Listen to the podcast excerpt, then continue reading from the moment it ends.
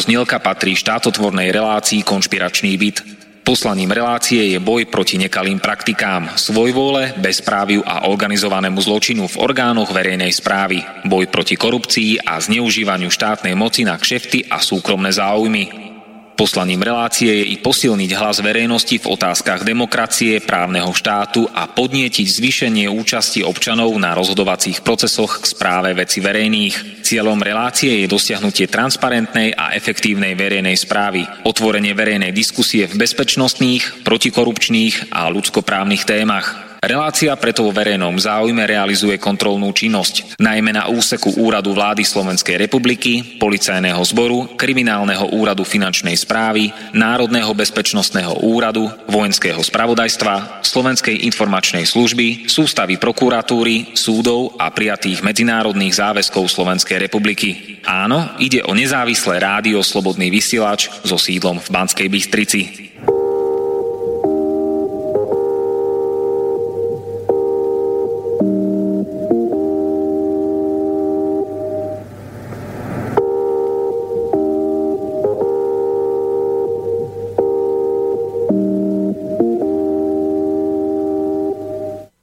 Dnes máme štvrtok 24. novembra 2016. Počúvate vysielanie z konšpiračného bytu rádia Slobodný vysielač. V tejto 23. časti bude otvorená diskusia, ktorú budem moderovať ja, Martin Bavolár, investigatívny novinár, disident bojúci za dodržiavanie ľudských práv, občianský aktivista, redaktor a zvukový technik. Pre ľudí, ktorí si teraz o 16.30 na vlnách internetu naladili rádio Slobodný vysielač, vysielanie stanica Bratislava, sú tieto kontaktné údaje.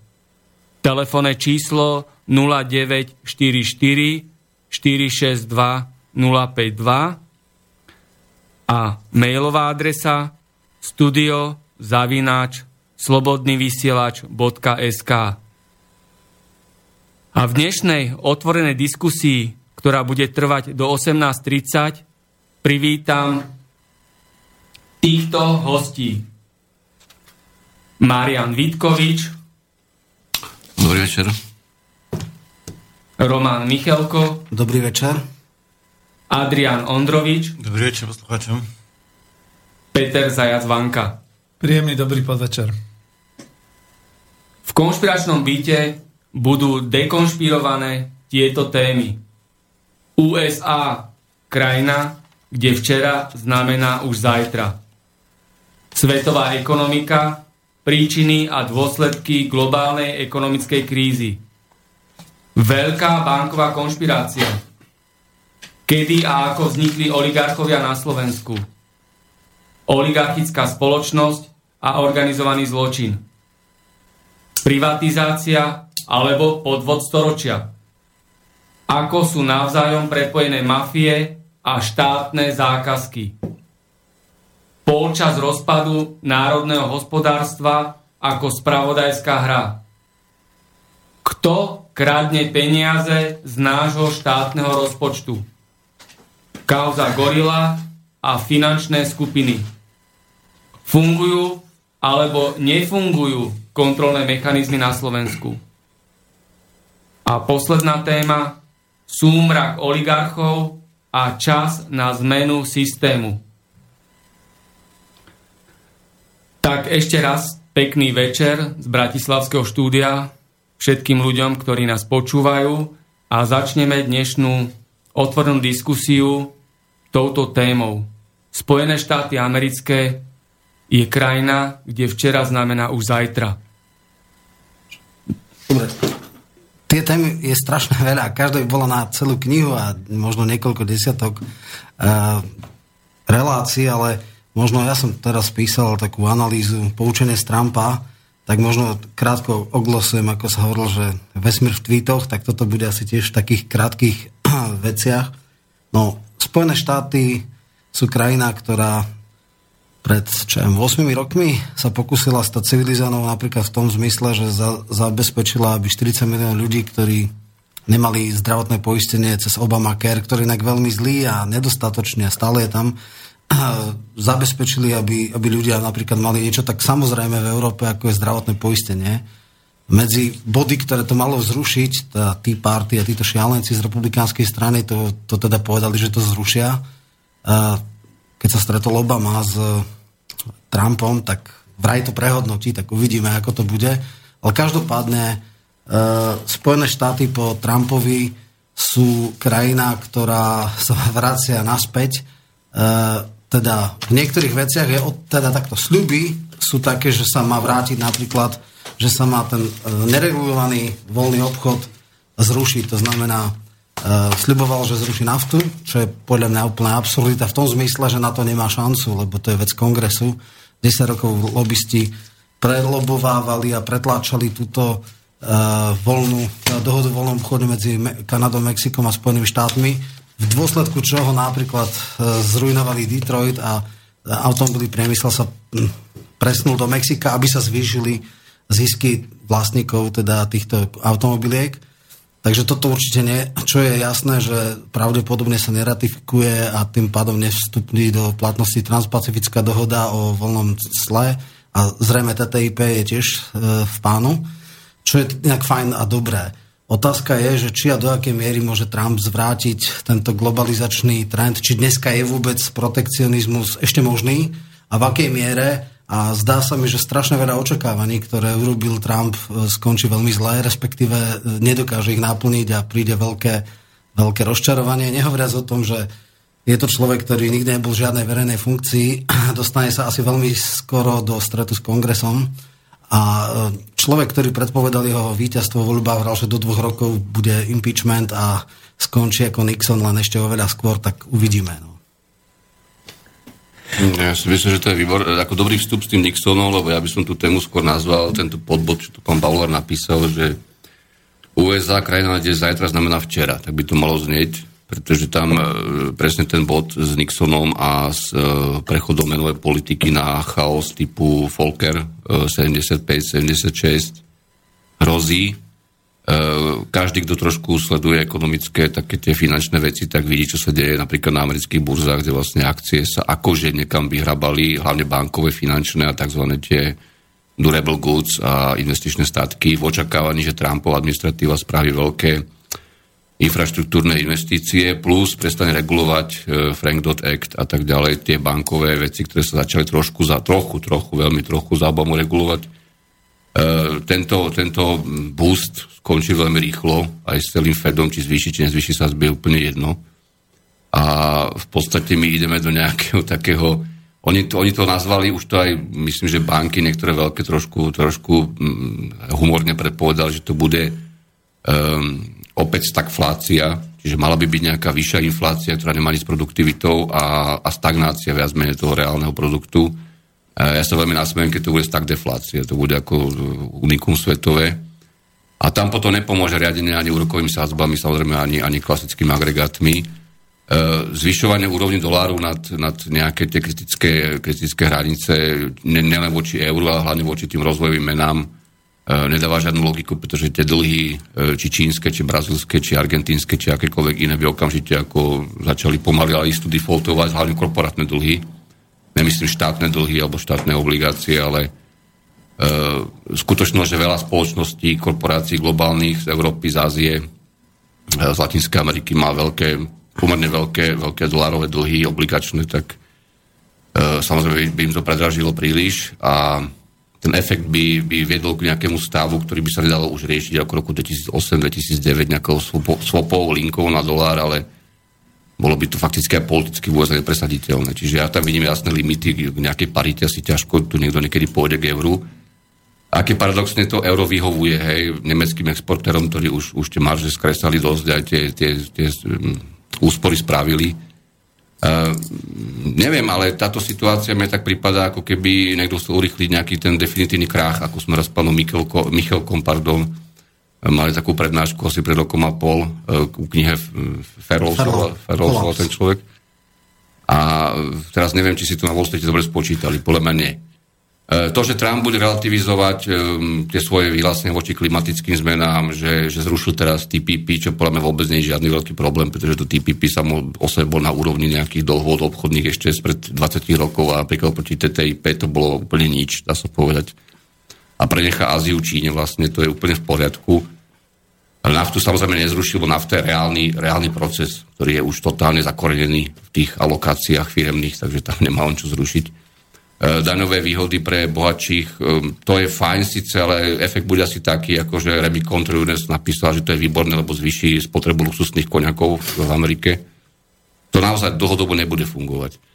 A cez verejné výdavky, verejné investície pri napätosti amerického rozpočtu a deficitu ťažko čakať nejaké produktívnostné faktory v americkej ekonomike, čiže zlepšenie konkurencieschopnosti návonok aj potom nejako trvalejšie. Ja som skeptický, ale teším sa svojím spôsobom z Trumpa, lebo podľa mňa to môže urýchliť vyčistenie sveta od bláznostva asi. Tak ďakujem za to za slovo. Ja môžem doplniť, e, samozrejme som to myslel ironicky, keď som dával do programu túto tému. USA je krajina, kde včera znamená už zajtra. A dám otázku do diskusie, ako vnímate včerajšie zverejnené vyhlásenie Donalda Trumpa, že ako náhle nastúpi 20. januára budúci rok do funkcie prezidenta USA, nebude vyšetrovať protiprávnu činnosť Clintonovej, na ktorú tak dynamicky poukazoval v predvolebnej kampani. Môžem ja, alebo potom... Tak, alebo, no, nech sa páči. Tak ja môžem sa vyjadriť ešte k tomu úvodu. Samozrejme aj k tej Clintonovej, to môžem povedať len toľko, že e, to, že nebude stíhať Clintonovu, to je štandardná politická kultúra, ktorá sa dodržiava, nepísané pravidlo, to každý vrcholový politik aj strednej triedy bude dodržiavať. Nerob druhým to, čo nechceš, aby robili oni tebe a keďže určite aj pán Trump e, bude, možno, že už aj má za sebou nejaké, dáme tomu, že nápadnutelné záležitosti, tak určite nepôjde toto cestou, aby išiel po nejakom takom silnom silnom klane, ako je klan Clintonovcom. To by si mohol samozrejme podpiliť konár sám pod sebou. Takže to je úplne normálna záležitosť. Nehovorím, že to je správne, ale je to úplne normálna záležitosť. Môžeme si spomenúť na prípad na Slovensku, kedy e, náš pán premiér vyniesol na svetlo uh, tie schémy uh, tunelačné, ktoré malo nastavené SDKU, ktoré viedli až do Karibiku, či kde to tam boli tie uh, Londýnske schránky. Londýnske schránky. Tam to skončilo. No a kde to skončilo? Ako konkrétne dôkazy preukazovali, skončilo to v politickej kultúre. Hej? Takže oni to tiež smer to nebude robiť uh, SDKU, pretože keby náhodou tí ľudia sa tam zrecyklovali, tak asi pôjdu po nich, takže... Čo demokracia? No tak samozrejme, že demokracia je uh, celkom dobrý nápad na uh, zábavnú show. No a čo sa týka tomu Trumpovi, ja by som, uh, tu sa pán kolega Michalko povedal, že Amerika po Trumpovi, ja by som povedal, že Amerika je pred Trumpom. Hej, tá show, ktorá tu bola dvojročná, to samozrejme zanechalo nejaké stopy, ale tá realita bude určite odlišná. Uh, ja čo som, ja samozrejme z toho cirkusu som bol znechutený, tak ako väčšina ľudí, takže som to až tak nejako extra, extra nesledoval, ale uh, videl som taký agitačný um, verejné diskusie agitačné toho známeho režisera Michaela Moora, kde on agitoval teda, bol dlhé doby nepriateľ Clintonovej za jej zločiny, ale uh, v, tomto, uh, v tejto hýrateľnej situácii jednoznačne uh, bol na strane Clintonovej práve kvôli tomu, že ten Trump e, predstavuje teda akože e, veľké riziko nepoznané a on, to komentoval, že nakoniec, že blahoželám vám spoluobčania, práve ste zvolili posledného prezidenta Spojených štátov. Takže oni to, takto to vnímajú niektorí ľudia tam. Uh, určite, ja môžem súhlasiť s tým, čo on tvrdil, že ten americký robotník uh, proste um, uvidel v tom Trumpovi kladivo, ktorým sa dá trestnúť na plné pecky do toho systému. Či to bude šlaha, ktorá naštartuje nejaké pozitívne procesy alebo naopak veľmi negatívne, to nikto nevie, to sa nedá odhadnúť. A na druhú stranu e, môže byť výhoda samozrejme aj to, že nie je súčasťou toho establishmentu a to jeho ego ako také e, môže byť v určitých smeroch pozitívne, ak teda dojde napríklad k tej infraštruktúrnej rozvojovej politike, ktorú sluboval ale môže tam byť aj strašne veľa negatív, napríklad to, jak to tu Marian spomínal, to s tými klimatickými zmenami, ktoré on jednoznačne popiera. Uh, ďalšie rizika sú v tej uh, medzinárodnej politike uh, s Iránom. Tam by mohlo vzniknúť napätie. Práve myslím, že teraz sa odohráva situácia, kedy Irán v rámci tých odvolaných sankcií chce nakúpiť e, Boeingy a e, Airbusy, na čo sa začal tým zaoberať americký kongres, že by to nakoniec stopli, čo Irán teda považuje za porušenie tých dohôd. To znamená, že by, ako povedal ten ich najvyšší, najvyšší vodca, že pokiaľ oni tú dohodu roztrhajú, my ju spálime. Takže Trump bol jednoznačne akože na zavis za eskalovanie, zrušenie tejto dohody, za eskalovanie vzťahov s, ním, s, s Iránom. Naopak e, chce nejakým spôsobom urovnať vzťahy s Ruskom, teda deklaračne, uvidíme, čo bude realita. Hej. Takže uh, je to veľká neznáma, veľká neznáma, asi príde to kladivo, ale do akej miery šlahne a čo to bude znamenať, nikto nevie. A uh, vidím tam ako veľa hrozieb, ale z určitého hľadiska môžem súhlasiť s Martinom, že, teraz tu s Marianom, že uh, asi z určitého hľadiska je to lepšia voľba ako tá Clintonová, pretože tá už vyzerala ako zaručená tretia svetová vojna, takže uh, prenechám teraz slovo kolegom. Ďakujem, to bol Adrian Odrovič. Nech sa ja páči, Roman niekoľko, niekoľko doplnení. Uh, je taká úplná absurdita, že zniží dane najbohatším, najbohatším, to je to podstatné, a brutálne zvýši investície do infraštruktúry. Dneska je sumárny dlh federálny jednotlivých štátov, korporácií a domácností na úrovni 360% HDP Spojených štátov. Pri znížených príjmoch to bude úplne že masaker. To je jasné, ja by som len dopovedal, že no. E, tým, že majú ten dolar ako rezervnú menu, ich to až tak netrápi. no, povediac... otázka je, že či skutočne ako, že toto je perpetuum mobile, toto je v pohode, ale ne, neviem si predstaviť jednoducho, no, tuším, že najvyššie zadlženie potom má teda ako verejných rozpočtov Japonsko, ale tam je väčšina dlhopisov v domácich rukách. A tuším, že Grécko je dneska po tom brutálnom poklese HDP na nejakých 180%, niečo nad 100 má okolo Taliansko. Čiže to sú úplne že, ako šialené veci.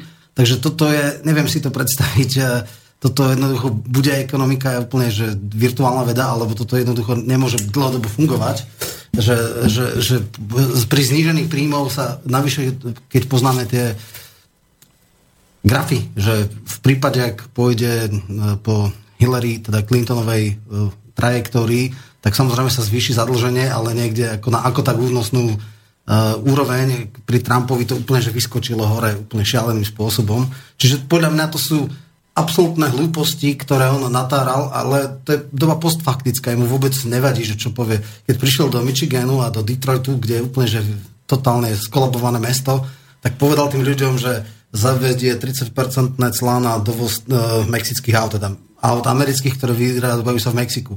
No jednoducho to, to nemá šancu, lebo to by muselo prejsť cez kongres a tam je kvanta lobbystov. Tam si treba uvedomiť jednu vec, že v Spojených štátoch nie je tak, že líder strany ide na kandidátku a tých, čo držia hubu a krok, tak sa dostanú do parlamentu a ostatní nie. Jednoducho tam je väčšinový systém, tam si tí ľudia v tých okrskoch musia získať tú silu a majú nejaké zázemie a v podstate nejaký pajac prezident ich až tak nemusí zaujímať a pokiaľ ich e, na kampaň v danom okrsku senátnom alebo kongresovom dajú nejakí lobbysti z e, nejakých korporácií, no tak akože prezident ich nemusí vážiť. Čiže to je podľa mňa ako obrovské sklamanie. Ja niekedy až žasnem, že takýmto hlúpostiam niekto uveril, lebo ako sa to spomín, lafta je ako nemenná a takéto, že tvrdé ochranárske opatrenia sú tiež nerealistické, lebo to neprejde cez kongres. Čiže no, toto asi nebude také. Bude ťažké, ťažké sklamanie. On natáral z prostosti bez ohľadu na to, čo robil. A ešte mm. posledná vec, že rozbije systém, establishment. No keď si pozrieme, akých e, psychopatov ťaha do exekutívy, to, že úplne, že tea party a úplne, že ako z úplného okraja republikánskej strany od nejakých e, fakt polobláznov po ultrakonzervatívcov tak to mi akože tiež vôbec nedáva veľkú šancu, že, že to bude nejaké fajn. Fajn je asi to, že, a to je fakt, že tak by som povedal, Hillary bola poznané, poznané zlo. On je ne, nevyspytateľná budúcnosť a je možno, že fakt, že e, keď to má padnúť, nech to padne skôr, pravdepodobne jeho ego spôsobí, že sa dostane veľmi skoro do tvrdého konfliktu s kongresmenmi a senátormi, čo bude rezultovať do impeachmentu a a ako už, už pred voľbami republikáni vravili, že voľme Trumpa, lebo však Pence je normálny človek, tá jeho viceprezident a že tak po dvoch rokoch bude on a už, už to bude potom v pohode. Ale to je, ja, ja súhlasím s tým, že tá reál, reálne prísľuby sú v kombinácii s rozumom katastrofa niekedy, aj čo, čo sa tam v tej kampani objavilo. Ale To isté, do istej miery robila Clinton a potom s tým prestala radšej. Uh, ja to poviem takto, ja sa neteším Trumpovi, pretože by som ho podporoval z hľadiska toho, že to, čo on navrhuje, je dobré, alebo že to dáva logiku. To určite nie je pre Boha. Ale že to bohužiaľ dneska nenavrhuje nikto, ani v Európskej únii, ani, ani nikde inde. Trump pre mňa osobne, a to je zase pravda, že ten e, výsledok volie, nech už teda boli tie hlasy spočítané akokoľvek, že Clinton mal nakoniec viac tých hlasov a je to... No, tam Alebo dokonca, že teraz chce to, tie hlasy prepočítavať ešte niekde, nech prepočítavajú, už sa to nezmení samozrejme tento výsledok. Uh, musel byť posvetený Wall Streetom dopredu. Ja som to aj písal niekde verejne, že oni prestali do toho Trumpa búchať. Napriek tomu, že prišli všetky tie ženy, ktoré mali tie problémy a čo iné, a daňové, daňové problémy, ktoré mali. Tam milión vecí sa dá nájsť. Nielen na Clintonov a na Clintonovcov, ale prestal toho búchať, lebo si povedali, potrebujeme spraviť niečo iného a možno, že to vyvrcholí do nejakého dosť, dosť veľkého šoku, aj globálneho, ale my potrebujeme urobiť niečo iného. A budeme ťať stále tú politiku Eh, establishmentu, Clinton a tak ďalej a tak ďalej, skončíme zle, lebo nakoniec to všetci stotožnia s nami, s bankami, s finančnými korporáciami, s veľkými hráčmi, fondami a tak ďalej a ešte ne, nebodaj pôjdu po nás. Zatiaľ idú len po viditeľných osobách, ktoré chodia prednášať za milión dolárov akože a tak ďalej, tieto srandy. Čiže tam je, tam je zjavný ten posun. Dokonca myslím, že aj Žižek to povedal v tomto duchu, alebo teda neviem opravme, ak to tak nebolo, že, že dobre, čo získame Clintonovo? Ďalšie plazenie sa v podstate. Eh, lebo darmo tá USA politika je globálna politika, aj keď možno, že niekedy preháňame to s tým, akože čo oni všetko by mali riadiť na svete, alebo riadia. Ale ja to prirovnám takto, že, že Clintonovi bolo také brnkanie na španielke, do nekonečna, až by nakoniec tá strunka odišla a potom by všetci boli prekvapení, ale Trump hrozí, a to je dobré, ako v pozitívnom zmysle, aké asi by sa teraz hneval, keby som to takto vysvetloval, že proste práskne tvrdo do tej elektrickej gitary a bude veľká sranda. A toto je podstatné. Lebo inak sa toho idiotského establishmentu, ktorý tu e, jednoducho úplne otočí ideologické princípy. Trump chcel lavicové veci v úvozovkách, niektoré populárne, napriek tomu, že je republikánsky politik. A zároveň to predstavuje kombináciou zniženia daní pre korporácie, pre bohatých a verejných výdavkov. A medzi tým je jedna obrovská diera, kde nič není. Čiže toto súhlasím. Úplne nezmysly. E, Clintonova, alebo Obama zavedol Medicare. Fajn, super, bomba. Vieš, ako, ako, ako ono zavedol, no teda ten svoj, ten svoj akože komplexný systém, ale ako, ako to on zavedol, aké boli dôsledky? Prémie poisťovní vôbec sa neznižili v podstate. Hej. Čiže zisky, zisky veľkých bio, biofiriem a poisťovní boli hlavný výsledok toho celého. A samozrejme e, ďalšie, ďalšie nároky na federálny rozpočet, ktorý to dotoval. A to už nie je nedotovateľné. E, Trump povedal jednu rozumnú vec napríklad, že on je za to, ale zároveň za to, aby ten systém bol transparentnejší, aby tam bola nejaká konkurencia Samozrejme boli nižšie marže tých e, dodávateľov liekov a tak ďalej, čo je dobrý úmysel, ktorý sa málo keď podarí, málo kde, ale treba s tým robiť niečo. A zároveň, aby, aby boli zavedené savings, savings účty, to znamená, aby tí ľudia mali reálny prehľad, či fakt čerpajú do, do istej miery, alebo či ten systém nie je, nie je úplne, úplne e, pseudosolidárny na, na, na, v prospech ziskov. Čiže veľa vecí sa za obavu nedotiahlo a ja keď som teraz pozrel na tú TPP dohodu a som to aj komentoval niekde v teatri, ja som, aj som to normálne čítal, si vravím, preba, čo toto mali dohodli, akože to je dohoda na úrovni skutočne smiešnej zóny voľného obchodu, kde Vietnamcov dajú nejaké úlavy a Bangladešu pre, pre výrobu, výrobu viac množstiev tkaní a neviem čoho, ale principiálne nič tam neriešili. Veľké, veľké, veľké hogo okolo ničoho. Čo bolo veľmi nebezpečné a čo treba veľmi ustriehnúť, je, sú tie nezmysly typu TTIP a CETA, ktorá už je tu za nami, pretože tam sú reálne právne, po, právne porovnateľné a, e, inštitúty pre prienik korporačného práva súkromného do, do vzťahov medzi štátmi. A to je katastrofa, hej, pretože naozaj tie, tie arbitráže a tak ďalej. To, to je aj v tom TTIP. E, ale TTIP, v TTIP je to veľmi... Ja som to fakt prečítal, má to, nemá to ani 1600 strán, ale to je úplne jedno. A čo chcem hlavne povedať je, že ja neočakávam od Trumpa žiaden zázrak, ja očakávam od Trumpa ani, ani by som nikdy neočakával. Ja očakávam, že, že, že rozkolíše tú globálnu situáciu viac, než je rozkolísaná. E, bez diskusie, a toto som zabudol sa ospravedlňujem, keď rozprávam dlho, e, Trump povedie k deglobalizácii a k zvýšeniu izolacionizmu vo svete. To je bez diskusie.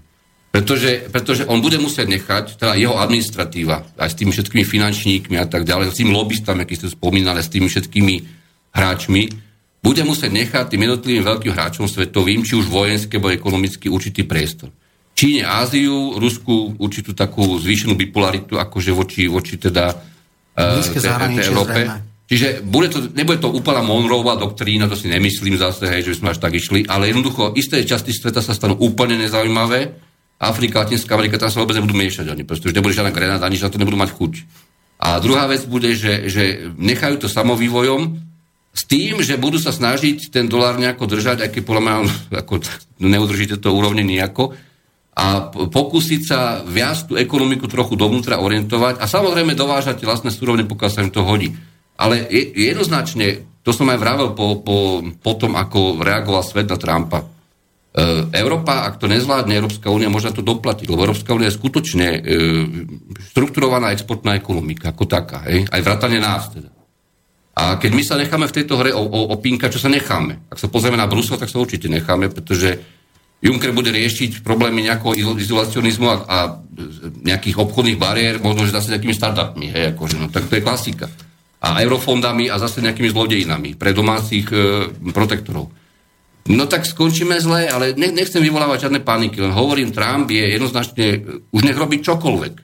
Lebo očakávania boli určité mnoho dá, dávané, ktoré ho zvolili. Akože prekvapivo. Nech robí čokoľvek, ten e, de-establishment E, deglobalizácia a istý izolacionizmus je jednoznačne to, čo príde, hej, aj s tým chaosom.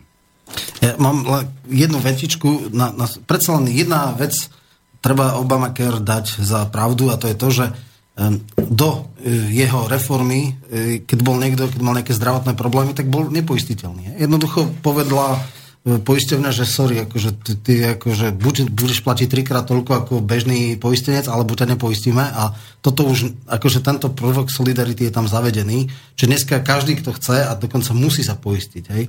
Čiže to je vec, ktorá bola úplne absurdná. 40 miliónov ľudí bolo bez akéhokoľvek zdravotného poistenia. 50, Takže tam no, ešte, ešte raz, ja, ne, ne, ja som za to. Ja som za to, za solidárne zdravotné poistenie do istej miery. Problém je, že Obama za 8 rokov, teda nie on, ale jeho administratíva vôbec neustražila dosť toho systému tak či tak najviac zarába stále. A to mimochodom aj Trump, ale aj Clintonová s tým argumentoval, využíval v kampani, keď to hovoril, pôjdeme proti biofirmám, farmaceutickým firmám, pôjdeme po maržiach, pôjdeme po poisťovniach. Keby sa také niečo podarilo. Čiže e, Trump nezruší Obamacare a. úplne, to je hlúposť, no, ale, no. ale bude musieť hľadať nejaké nákladové úspory. To ako je reformovať Obamacare je fajn, zrušiť po stretnutí s Obamou vlastne takisto tento svoj sľub, lebo ako vieme, že tí party išli, to bolo niečo šialené, hej, akože to bolo diabol na entu a to treba zrušiť. No a čo je ale podstatné, ja som skôr skeptický v tom, že, že on nemá jasnú predstavu, e, keď sa de-establishment, e, že, že v podstate padne títo ľudia, on sľuboval veci úplne z brucha bez akéhokoľvek nejakej vnútornej logiky. A ja sa obávam, že on uh, jednak teda jeho voliči volili proti systému a možno ako protestne, ako u nás volili, ja neviem, protestné strany a nie preto, že by chceli, ako, e, verili im, že niečo dosiahnu, ale by potrestali establishment. A to sa obávam, že, že vlastne iba no, nová retorika, e, politicky nekorektný jazyk, e, vyťahol témy, ktoré, sa, ktoré boli tabu, hej, rasa napríklad. Hej. To je úplne akože vec, ktorá je nonsens. neviem si predstaviť nejakého kandidáta, ktorý verejne podporoval Ku a podobne.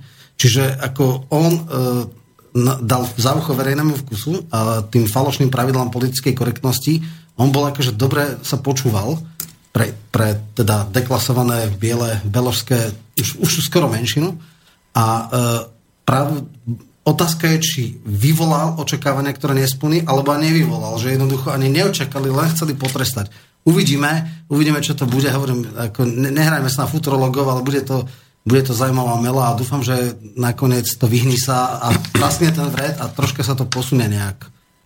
Ja by som to ešte predsa svojho neomachanú, ono do toho vstúpil. Dneska vydal OECD novú štatistiku nerovnosti na svete príjmovej. E, tie štatistiky OECD nie sú dobré. A to je na dlhú debatu, necháme to tak. Ale krajiny, ktoré majú najväčšiu príjmovú nerovnosť na svete podľa Gini koeficientu v poradí. Prvé miesto Chile, druhé Mexiko, tretie USA, štvrté Turecko, piaté Izrael, šesté Estonsko, Veľká Británia, Litva, Lotyšsko, Španielsko, Grécko, Portugalsko. Dobre, to sú zo štátov OECD členských, hej. Čiže Chile, Mexiko, USA sú tie najviac. No ale to ako neprekvapuje nás to veľmi. Ale to je tiež potom to vedie k Trumpovi mimochodom. Alebo by to vedlo niekomu inému, keď bola nejaká seriózna demokratická ponuka. Sanders, keď bol mladší, alebo keby ho pustili, alebo niekoho iného miesto Sandersa. To, to, podľa mňa to bola hra. Prečo nedali miesto Sandersa niekoho mladšieho, kto by mal podobné reči ako, ako Sanders? Ale takí tam boli medzi nami. Demokratická strana není pán Nancy Pelosi a podobné kreatúry. Tak je to, lebo aby sa tam nedostali. Takže, ale, ale ešte sa vrátim k tej OECD, aby sme možno naviazali najrovno, najrovnostárskejšie štáty na svete, tí, tí najvyspelejší 35, či koľko je v OECD, ideme od spodu. Island, Norsko, Dánsko, Slovinsko, Fínsko, Česká republika, Belgicko a Slovensko. Slovensko je 2, 4, 6, 7, 8, 8 najrovnejší, najvyspelejší štát sveta, keby ste nevedeli náhodou. To len preto, že k čomu sú tie štatistiky, hej. Dokonca sme predbehli, menej rovné štáty sú. Švédsko, Rakúsko, Luxembursko, Holandsko, Maďarsko, Nemecko, e, Švajčiarsko, Polsko. A teda to už všetky tie potom až po tú USA.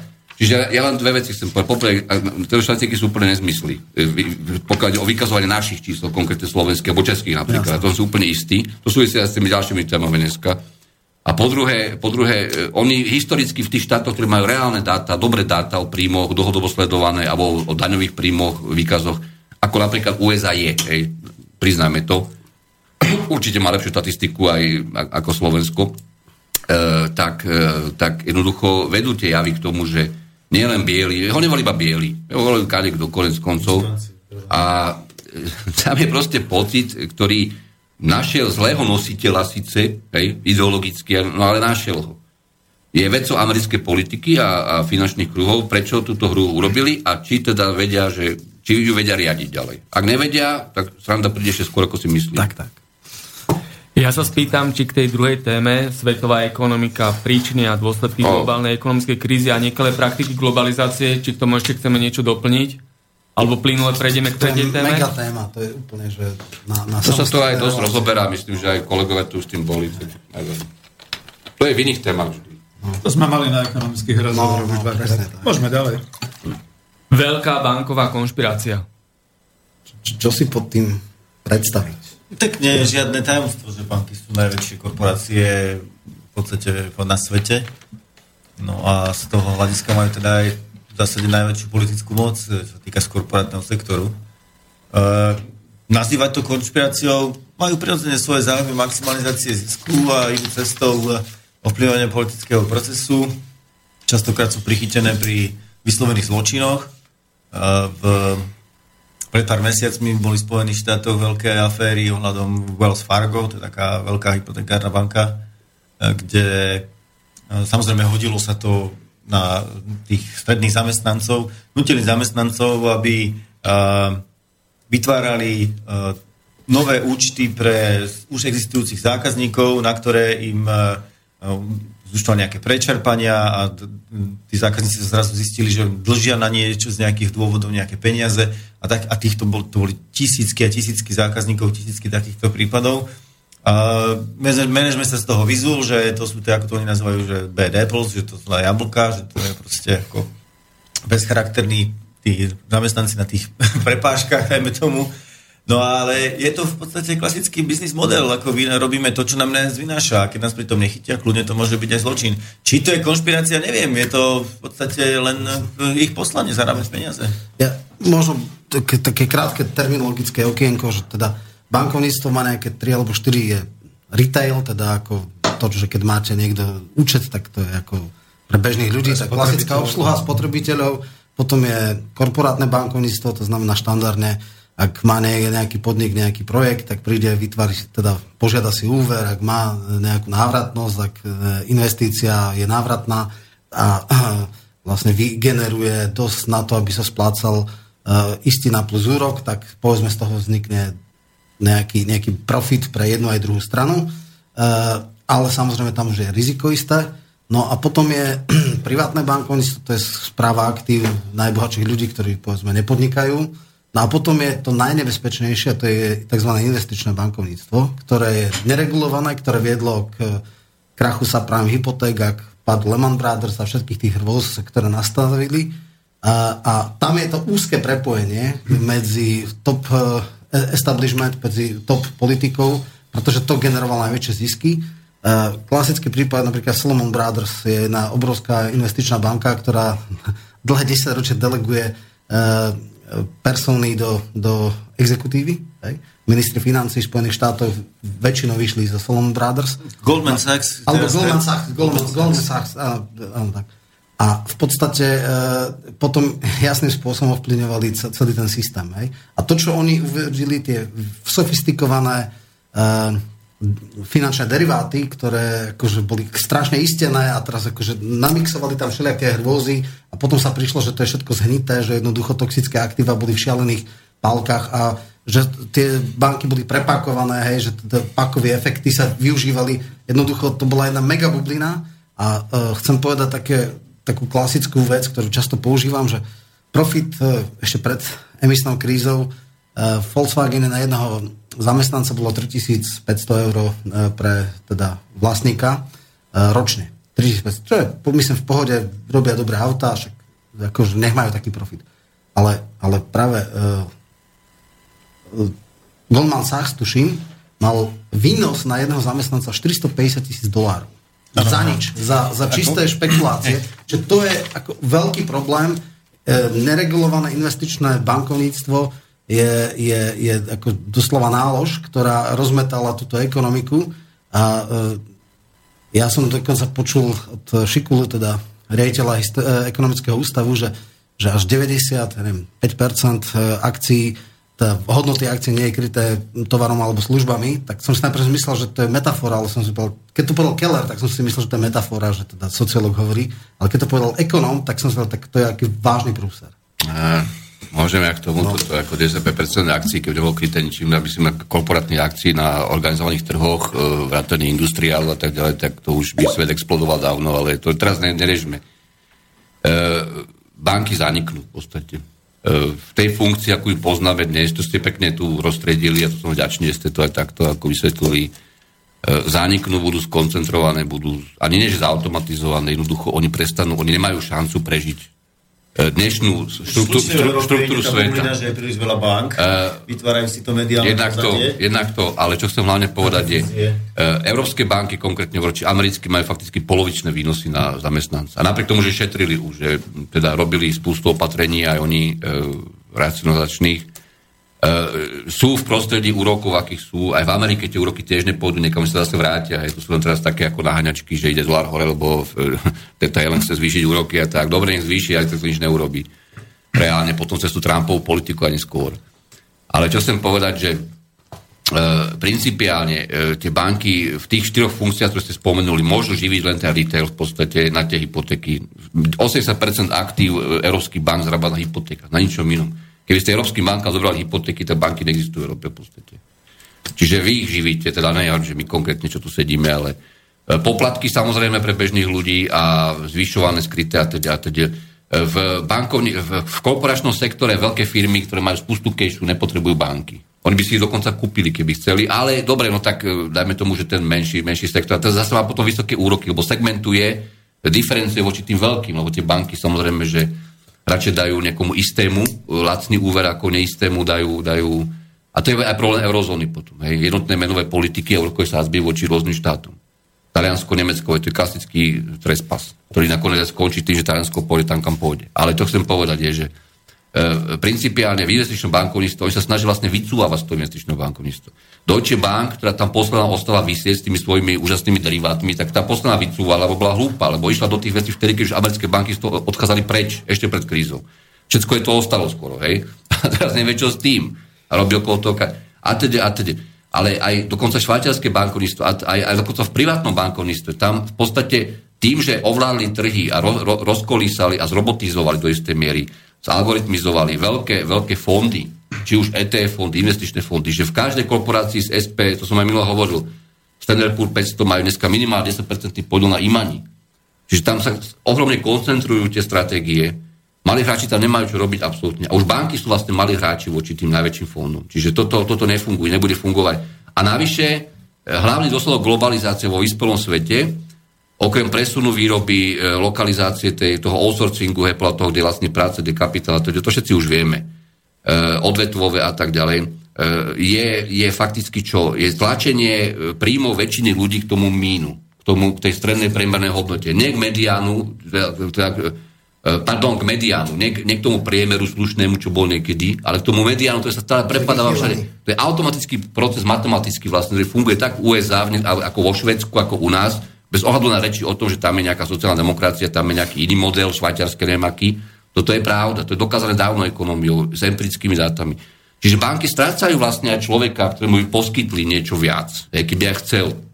Ja práve ma prekvapilo, lebo do retailu sa veľmi trlo tlačia sociálne e, siete, Facebook, Google chce maximálnym spôsobom. Vieme, že dneska technologický proces, že máme bezkontaktné karty, bude platba mobilom čoraz väčšia. A dobré, potrebujete isté dať... fyzické záruky. Veď ono to je tak, že nakoniec vždy ten cash musí byť nejaký. Hej. Teraz, čo ste videli v Indii, tú krásnu vec, ja, keď že, áno, naj, najchudobnejšie vo úspory a nahnali prachy do bank, ktoré mali veľké finančné problémy, tým, že akože išli rušiť bankovky. Ale aj v EU 500 eur. To je ako neskutočné. To už je, áno, to už je za nami, však to už vieme, že ich rušia, ešte behajú tu ako ale.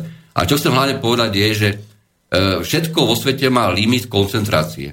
Aj Amazon, aj Facebook, aj, aj neviem, aké ďalšie rozširovanie vertikálne, horizontálne má limit koncentrácie. Že už keď všetkých konkurentov zožeriete, výnosov, lebo musíte mať výnosy pre akcionárov, musíte mať nejaké pozitívne EPS, hej. A, a tie banky deto. No tak už potom oni sa musia tí, potom tí najväčší medzi sebou zožrať, doslova, alebo sfúzovať. Čiže tam, tam zaniká ten priestor pre tie E, pre ten v Európe teda naozaj veľký bankový sektor, lebo on bol národne organizovaný ešte takedy dávno, predtým aj, aj štrukturovaný a tak ďalej, kooperatívny bankami, v Nemecku ešte Landesbankami. Čiže my zažijeme tak či tak, to nie je o robotizácii, o týchto veciach, my zažijeme ďalší tlak na e, koncentráciu toho sektora, e, dokonca ECB myslím, že už teraz konečne má nejaký plán a to je pripravený, nebolo ešte nejako úplne presne e, špecifikované, ale je tu, a v súvislosti napríklad s talianským referendum, to bude 4. to síce není o bankách, ale je teda o Renzi, o budúcnosti, ale je to aj o bankách, o ich štátnom dlhu. My, my zažijeme tie šoky, že od toho bude ešte menej oveľa. Ne, nezaniknú funkcie tých bank, budú tie funkcie fungovať, ale budete mať patrovné karty, ale jednoducho ten sektor nemá šancu štruktúrálne prežiť v tej podobe, ako je dneska. Konšpirácia okolo bank smeruje zrejme tam tá otázka pána Bavolára, že teda ako to je s emisiou peniaze, to, to nechcem teraz riešiť. My sme to už tisíckrát hovorili, že emisia peniaze je o zlate, alebo o čom, že to je proste nejaká bilancia, ktorá chce vysvetliť a chce ukázať, že áno, dobre, určite, že napríklad Spojené štáty americké využívajú dolár ako rezervnú menu, využívajú nadproporčne. To je bez diskusie. Svet kryje vlastne dolár. O tom nechcem diskutovať. Ale to my teraz tu nevyriešime. To sú to pre nás veľké témy trošku. Takže ja tam toľko ďakujem. Môžeme ísť ďalej. No ja by som ešte k tomu povedal presne to, že keď konšpirácia, nie je to náhodou aj v tom, ja som ináč rád, že vás počúvam, nemusím hovoriť ja, vy sa vyznáte, vy ste e, tí lepší odborníci, kľudne tak poviem, že e, jedna časť e, z toho bankovníctva, asi to investičné, sa niekam utrháva, niekam do nejakých nebeských sfér, kde už vlastne nepotrebuje ani tú reálnu ekonomiku, nepotrebuje ani tý, tý, ten retail a takéto veci.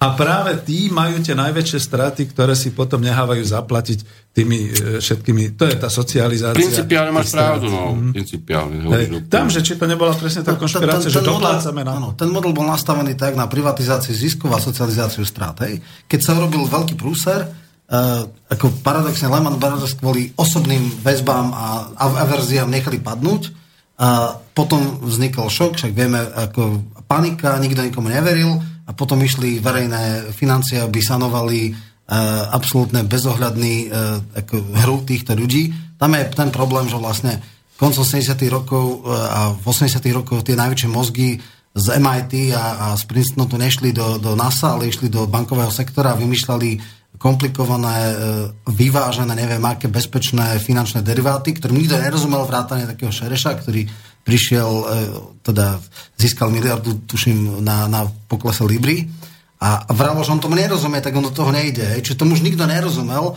a potom ako, bol naraz veľký prúser a potom teraz sa to teda rieši tak, že sa to sanovalo, ale, ale ako to bude ďalej, ja si myslím, že ako povesť investičného bankovníctva je extrémne negatívna a e, asi, asi sa to nebude, nikdy sa neopakuje všetko rovnakým spôsobom, ale ale ľudia sú oveľa možno be, teda opatrnejší pri nejakých investícií do Že do to je ten špekulatívny sektor, na ktorý doplácame, ale chceli ste povedať. Ja by som len dodal toľko, že ako ten bankový sektor, keďže rieši s peniazmi, tak je najviac na očiach a tá socializácia tých strát a privatizácia ziskov, to je model, ktorý e, funguje o ktorokoľvek inom sektore.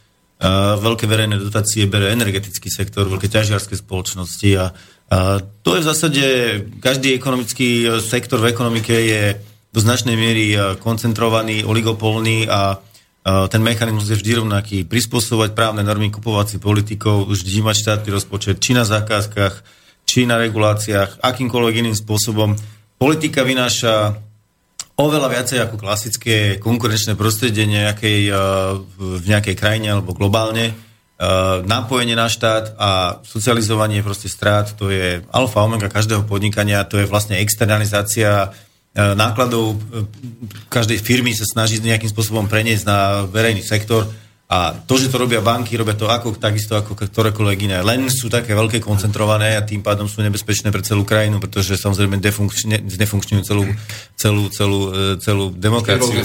No, a tým, že držia tie peniaze, tak no. držia všetkých, dáme tomu za ten rozkrok. Predsa len ja, ako, v tomto temne také maličké svetelko, kedy raz to celkom nevyšlo, a prvýkrát, kedy oligarchovia dostali po palcoch, bolo cyperská kríza. Vieme, že keď padli cyperské banky, tak prvé, čo napadlo... No, ale to ruských. No dobre, však v poriadku, nie len, akože to daňový raj celej Európskej únie, však vieme, ale že po ruských. No, však, počkať, počkať. Ako, a pozmer sa, ak, aký model bol riešenia. Že dobre, budú sa krátiť všetky vklady o 10%. Aj tá posledná babička, ktorá si tam odkladá na pohreb, tak mala sa socializovať straty nejakých podvodníkov.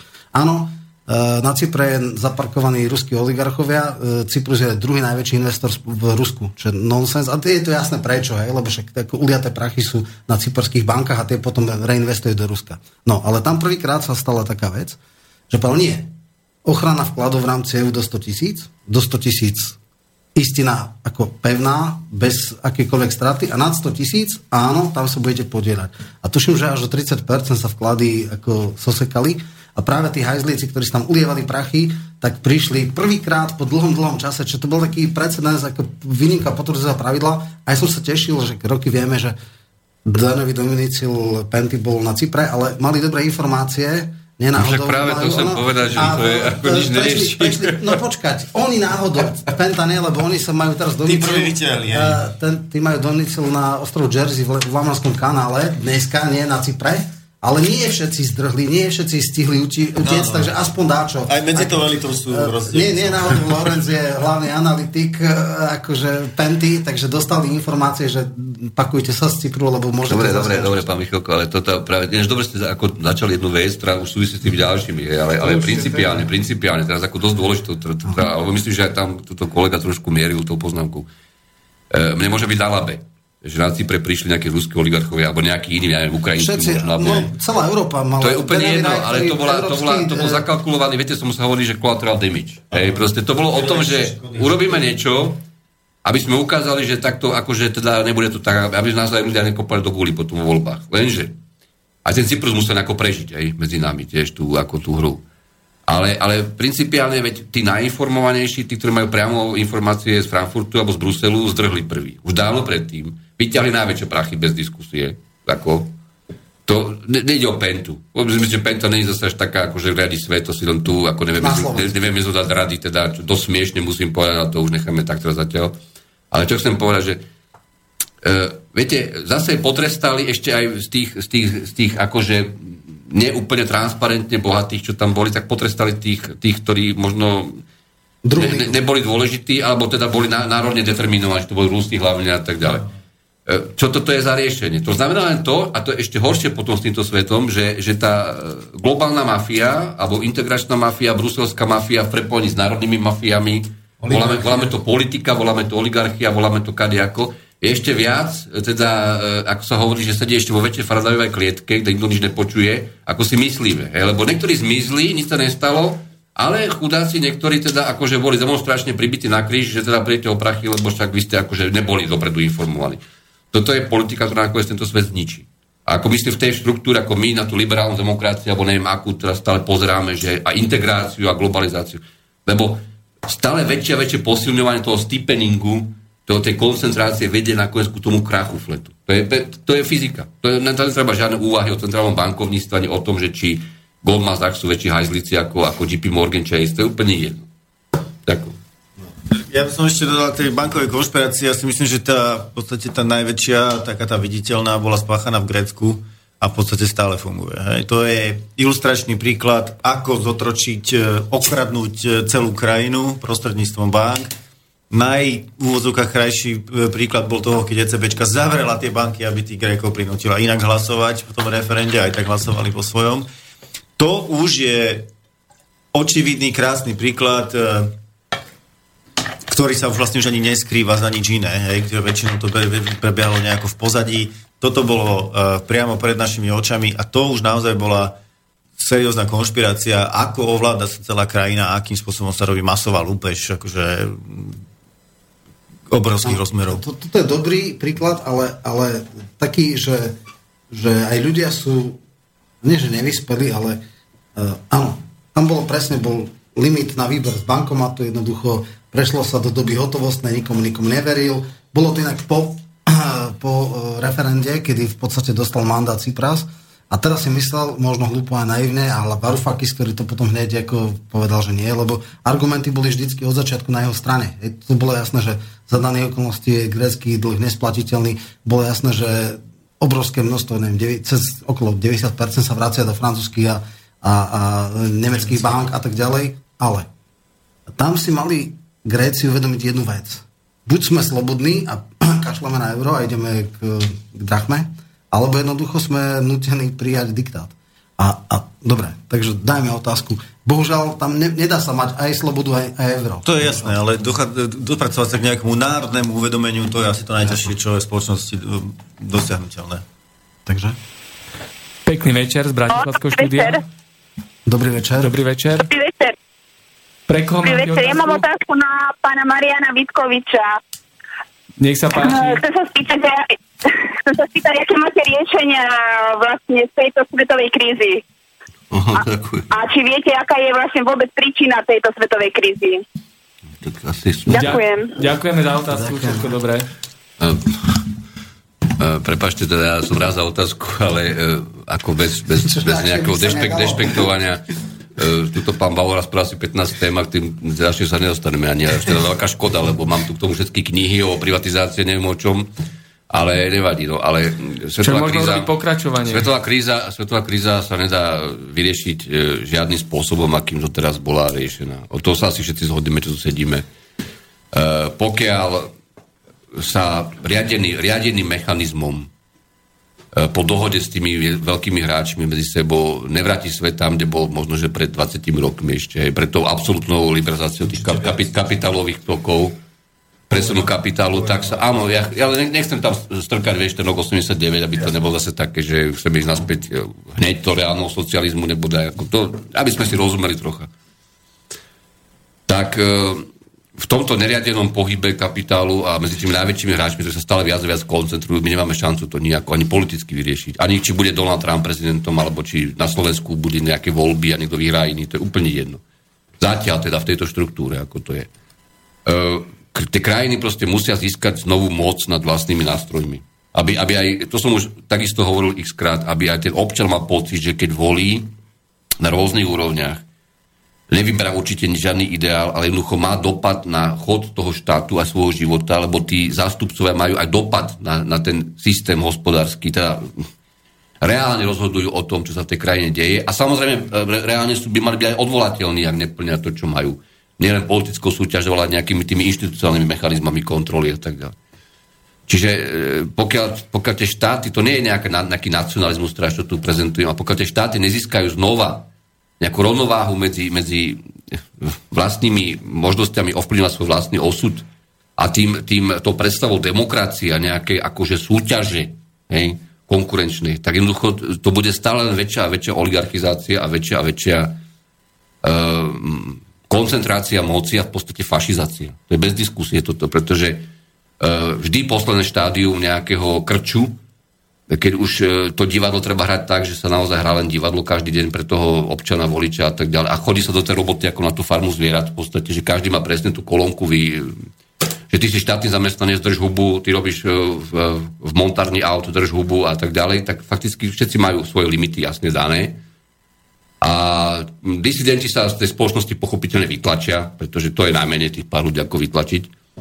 A fakticky systém si už ide iba e, pod záštitko, záštitom, e, teda pod tou e, škrupinkou liberálnej demokracie a akože pri prísľubou trhovej ekonomiky si vlastne ide fašizmus. A ľudia ako v tom pochodujú. Presne ako tu kolega Michalka povedal, že Greci sa mohli rozhodnúť.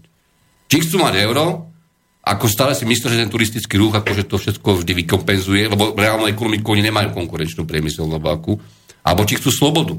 Nakoniec oni k tej drachme tak či tak prejdú, ale bude to stať o mnoho viac. A ďalšia vec je, že e,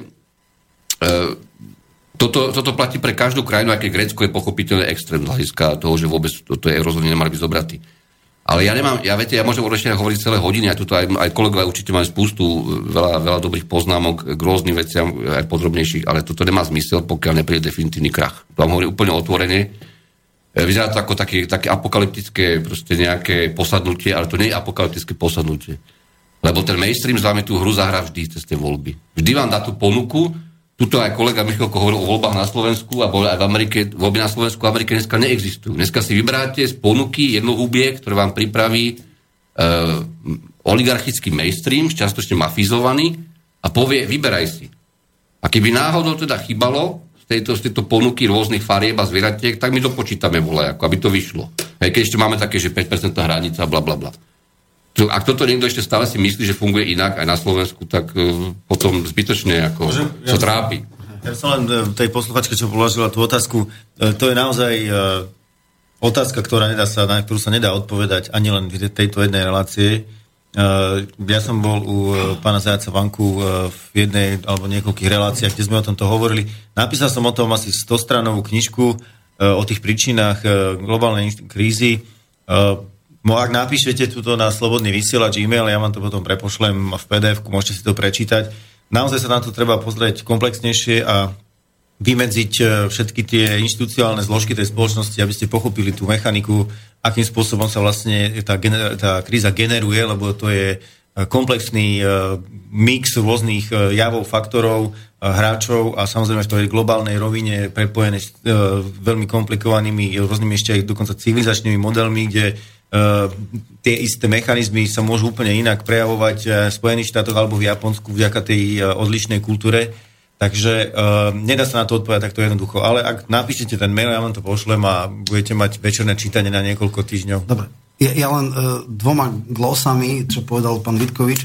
No áno, čo sa týka volieb, ak by voľby niečo mohli zmeniť, tak už ich dávno zrušia. To je také obľúbené ako taká sentencia. A druhá vec je, že No, nič, necháme teda. No, poďme, chlapi, no, poďme chlapi k tým, tým uh, oligarchom. Áno, ďalšie dve témy máme. Dobre. Kedy a ako vznikli oligarchovia na Slovensku a oligarchická spoločnosť a organizovaný zločin. Kto sa prvý zahryzne do tejto problematiky? Ja najprv takú edukačnú... Nedáme najprv nejakú pesničku radšej predtým, ako nebolo zle. Ale nie, nejaký úraz si dáme. Takže pán... Dobre, dobre. Ja, ja len najprv vôbec ako oligarchia a privatizácia je ako spojené nádoby. Ja mm, sa snažím byť taký žurnalistický, aby ľudia to ľahko pochopili. Mne sa kvanta ľudí písali, ako sa mohlo stať, alebo pýtali, že niekto býval v trojizbovom byte, mal Škodovku a naraz sa stal o mesiace vlastníkom mnohomiliardovej nejakej firmy. No, tak čo asi každý ľudia chápe, privatizácia mala také tri spôsoby. Jedna bola malá, teda malé prevádzky a tak ďalej, to vieme. Jej veľkým mínusom boli tzv. holandské dražby, ktoré ako boli kontaminované mafiou, takže to, to môžeme potom hovoriť, ako to bolo, že kto sa dostal k tým prevádzkam a výpalné a všetky tie veci. Potom bola tzv. veľká privatizácia, to sa dá ľahko vysvetliť. Uh, nejakej skupina manažmentov napísala, napísala nejaký privatizačný projekt, vybavila si to na Fonde národnom majetku, že im to priklepnú. V vtedy ešte štátnych bankách dostala úver na 10% e, prvej splátky a potom, neviem, 2, 3, 5 tisíc, 7 tisíc zamestnancov e, fabriky robilo nejaké produkty, ktoré predávali zo zisku tí dvaja, traja privatizéri za 10 rokov sa to stalo vlastníkom tých privatizérov, ak teda to boli ľudia, ktorí rozvíjali tú firmu, ak nie, tak to strelili obratom o rok, o dva nejakej zahraničnej firme s obrovským ziskom a jednoducho smiali sa. To bola tzv. veľká privatizácia. No a tzv. vznik uh, oligarchov bolo cez IPF, cez uh, in, teda, investičné fondy. Investičné privatizačné fondy, tzv.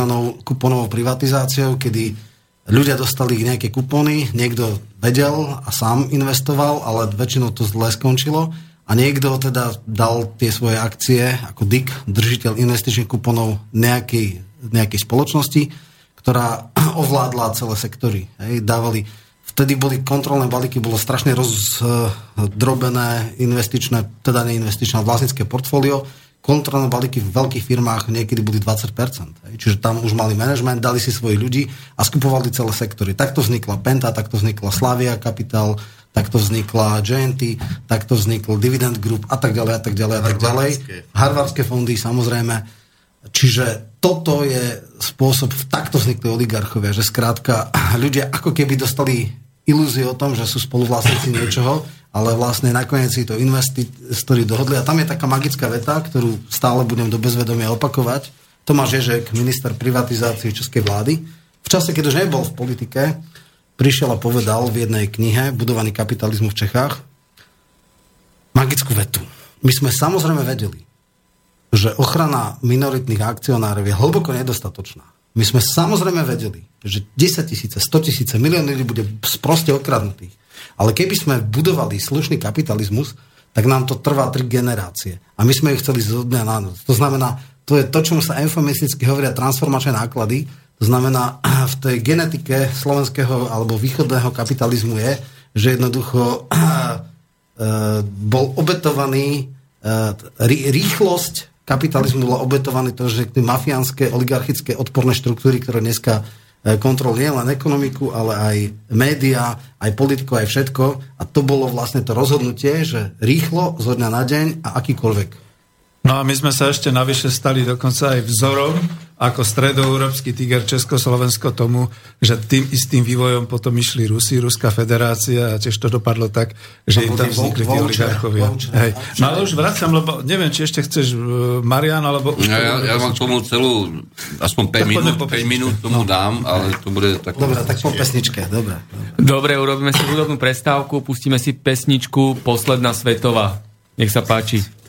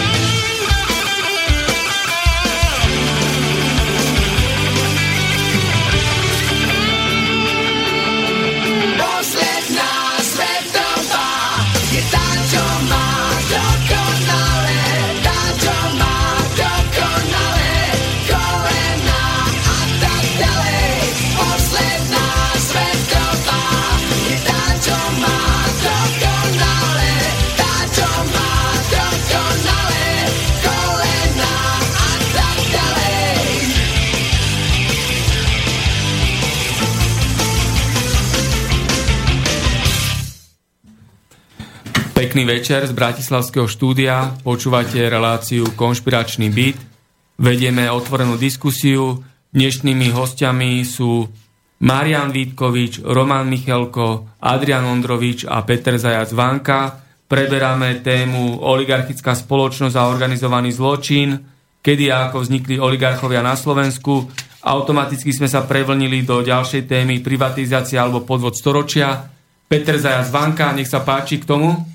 No, dekonšpirujeme a mám tu naozaj všetko takých kolegov, že už pomaly vytvoríme nejaký taký ten think tank slobodného vysielača v ekonomike, ale keď už som dostal slovo, veľmi rýchle to využijem, lebo potom už chlapcov nemám hovoriť. E, privatizácia. Totiž to ide o to, že ono to e, začalo až v 1990 a niekedy až po vláde národnej obete, alebo ako sa to volalo, e, keď vznikla teda tá prvá vláda v júli, pretože až niekedy koncom roka bol prijatý zákon o tom, ústavný zákon o navrátení majetku komunistickej strany ľudu československému. A ono sa to tam definovalo takým spôsobom, že komunistická strana musí okamžite, a boli tam pomenované všetky to KSČS a všetky ostatné, musí okamžite vrátiť majetok ľudu československému a nikto si neuvedomil, ja som bol vtedy mladý novinár LF, tak som sa pýtal na nejakej tej tlačovke, že no ale e, má vôbec tá KS majetok?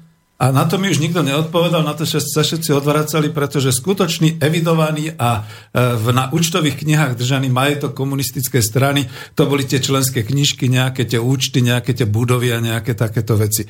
A to všetko ostatné podľa tohto ústavného zákona naozaj bolo celoštátne, to bolo celospoločenské vlastníctvo, kde sa takýmto ústavným zákonom vlastne otvorila tá šanca na tú privatizáciu a na tú transformáciu. To potom ďalej, čo všetko robil Klaus, malá, veľká privatizácia, všetky tieto veci. To už potom vlastne bolo takto umožnené, čo aj Roman hovoril. A teraz ide o to, že dobre, tá privatizácia ešte sama o sebe nevytvárala až tak tých oligarchov, pretože množstvo ľudí, to boli skutočne stá tisíce ľudí, ktorí sa vrhli teda do všelijakého podnikania a zakladali akciovky a SROčky a všetky takéto veci. Ale aj ja sám sa teraz opýtam kolegov, že ako to potom teda pri tej privatizácie vznikalo, že vznikali takíto nesmierne bohatí oligarchovia, pretože my sme mali najprv korunu Československu, po rozdelení Slovenskú korunu, dneska máme euro a teraz si to predstavte, že 33 tisíc eur je 1 milión e, slovenských korún a vtedy boli milionári v slovenských korunách. A dneska, keď sú milionári v eurách, to sú nesmierne, ne, ne, neuveriteľné, nepredstaviteľné bohatstva, ktoré takto majú, ale z týchto ľudí to už je len naozaj nejaké promile ľudí, ktorí to takto majú. A už vidím, že chlapci sú nejakí nespokojní, už ich trošku dráždim, ale potreboval som to takto uviesť, pretože predsa len aj my sme v tej generácii. No veď, keď ako by sa ma deti opýtali, otec, a ty si prečo sa nestal oligarchom alebo milionárom? A za prvé, ani som si to morálne nejak ne, nechcel alebo nelajsol. Za druhé, ja som si ani neuvedomoval, že takéto možnosti by boli, aj keď okolo mňa prechádzali všelijaké projekty a všelijaké takéto veci.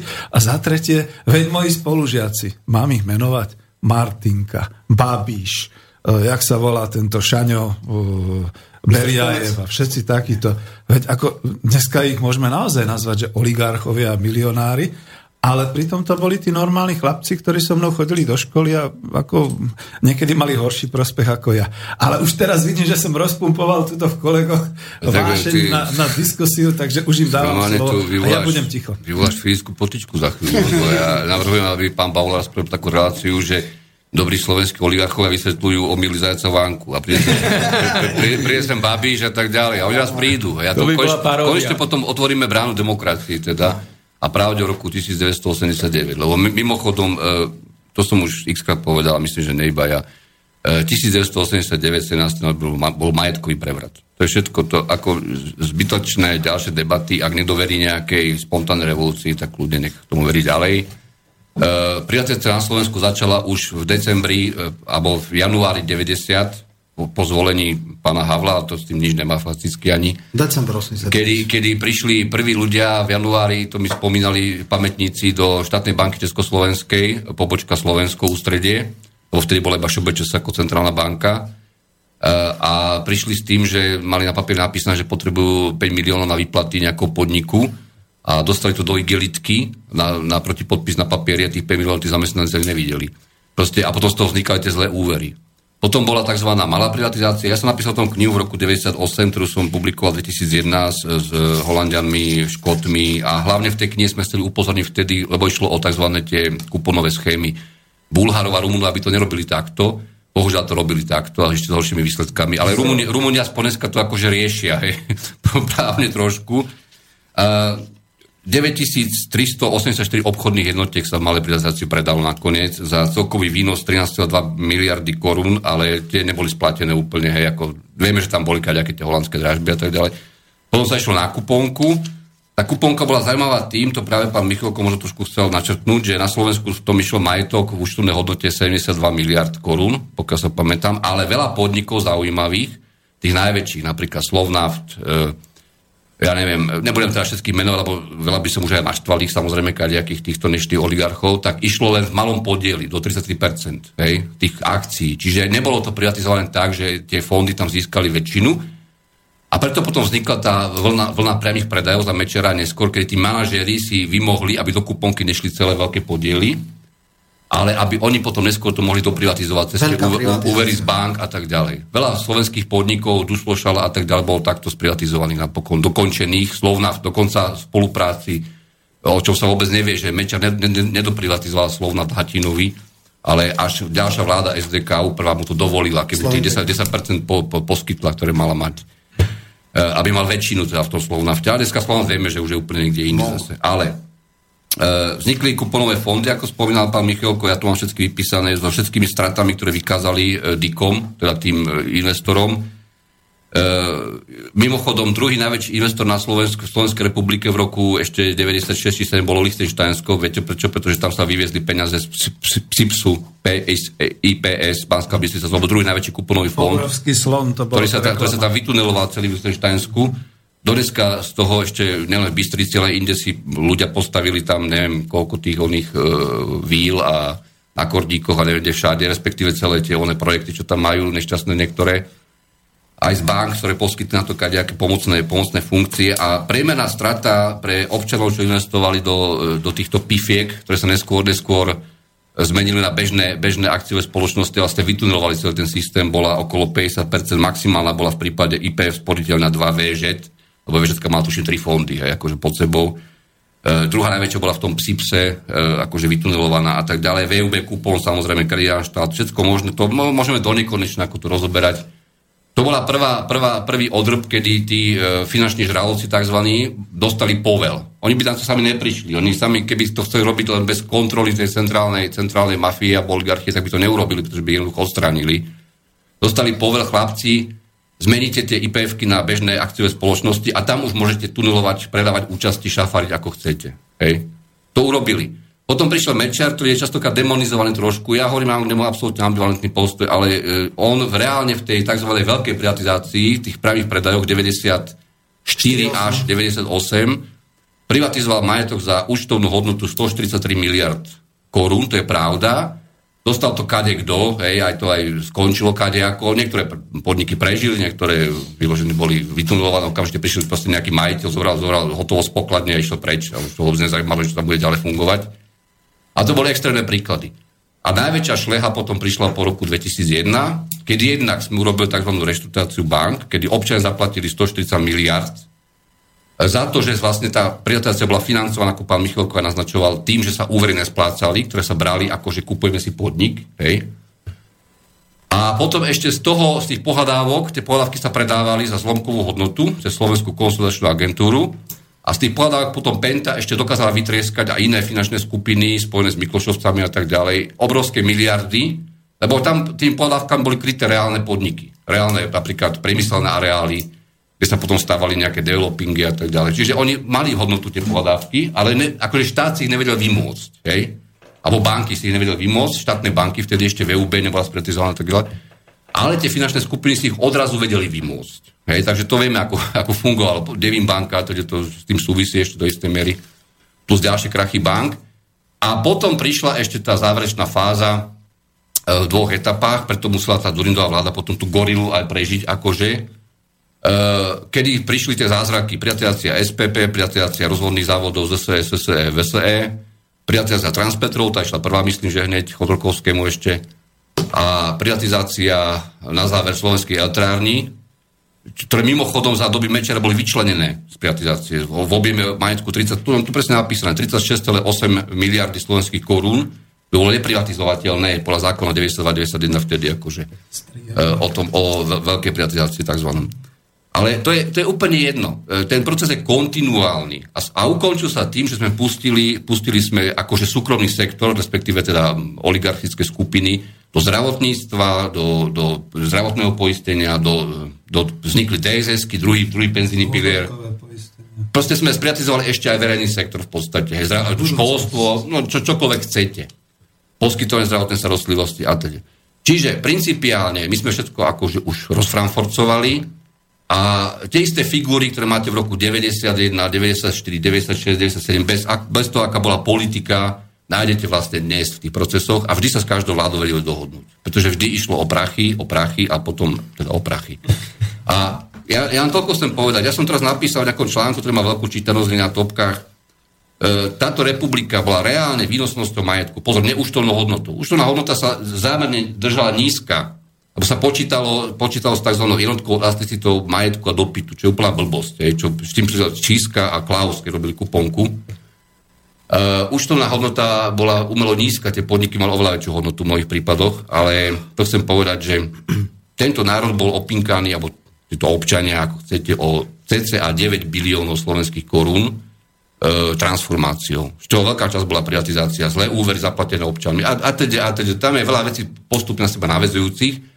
Ešte bez eurofondov a tak ďalej, to už vôbec neriešim teraz. Bilión si hovoril, 9 bilión. Bilión, áno, presne. 9 tisíc miliard. A to chcem povedať, že e, či my sa, my sa tomu čudujeme. My sa tomu nemôžeme čudovať, lebo zmena v roku 89 e, bola dohodnutá dávno predtým v podstate, začala vlastne perestrojkou, hej E, bola dohodnutá dávno predtým a špičky, e, ani nie komunistické, to neboli častokrát presvedčení, to vôbec neboli presvedčení komunisti, tí by to nikdy ako nerobili, ale špičky, ktoré boli pri informáciách e, na, na ministerstve, ja neviem, hospodárstva a tak ďalej, v Centrálnej plánovacej komisii, v Federálnom cenom úrade, v Komisii pre vedsko-technický rozvoj, Hegebrand a títo ľudia, oni toto pripravovali rok predtým, dva roky už prakticky to pripravovali, nie že akože nejako ideovo, už v roku 89 na jar boli pripravené zákony a prijaté zákony o rozšlenení bankového sektora na VUB, býval budúcu IRB, sporiteľnú, že sa vedelo, že sa začína niečo robiť, že už ten štátny podnik ako taký zaniká, alebo národný podnik, pozor, lebo to je rozdiel, národný podnik a štátny podnik.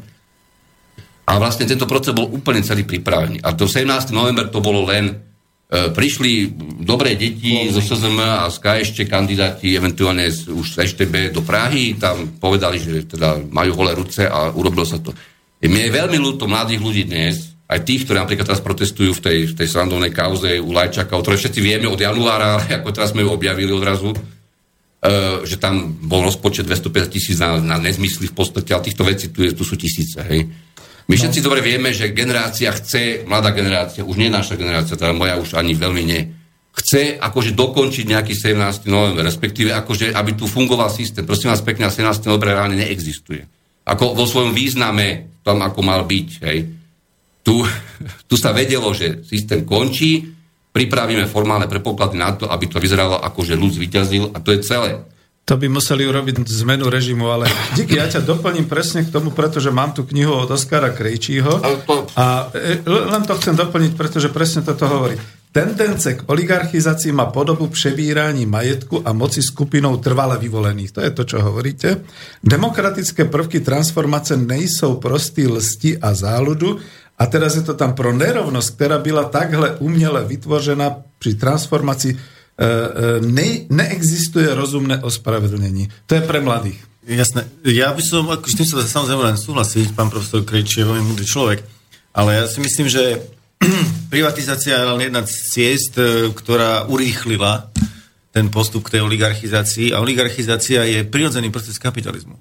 Kapitalizmus má vo svojom vienku koncentráciu moci. Každý rok zvyšujeme, každý rok musíme mať vyššie výnosy, každý rok musí podnik rásť to je proste v, v rodnom liste zapísané.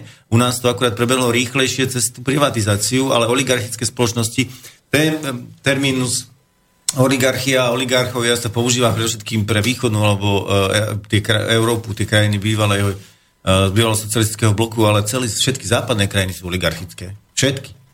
Uh, teraz som čítal nedávno taký veľmi pekný, uh, takú veľmi pekné vysvetlenie, že oligarchiu môžeme chápať ako obsah a demokracia je ako forma. Oligarchia má najradšej tú formu, do ktorej sa oblečie, keď to je to demokracia. Vyzerá to ako demokracia, ale Nemecko je totálne oligarchická spoločnosť. Je Francúzsko deto a nehovoria zo Spojených štátov.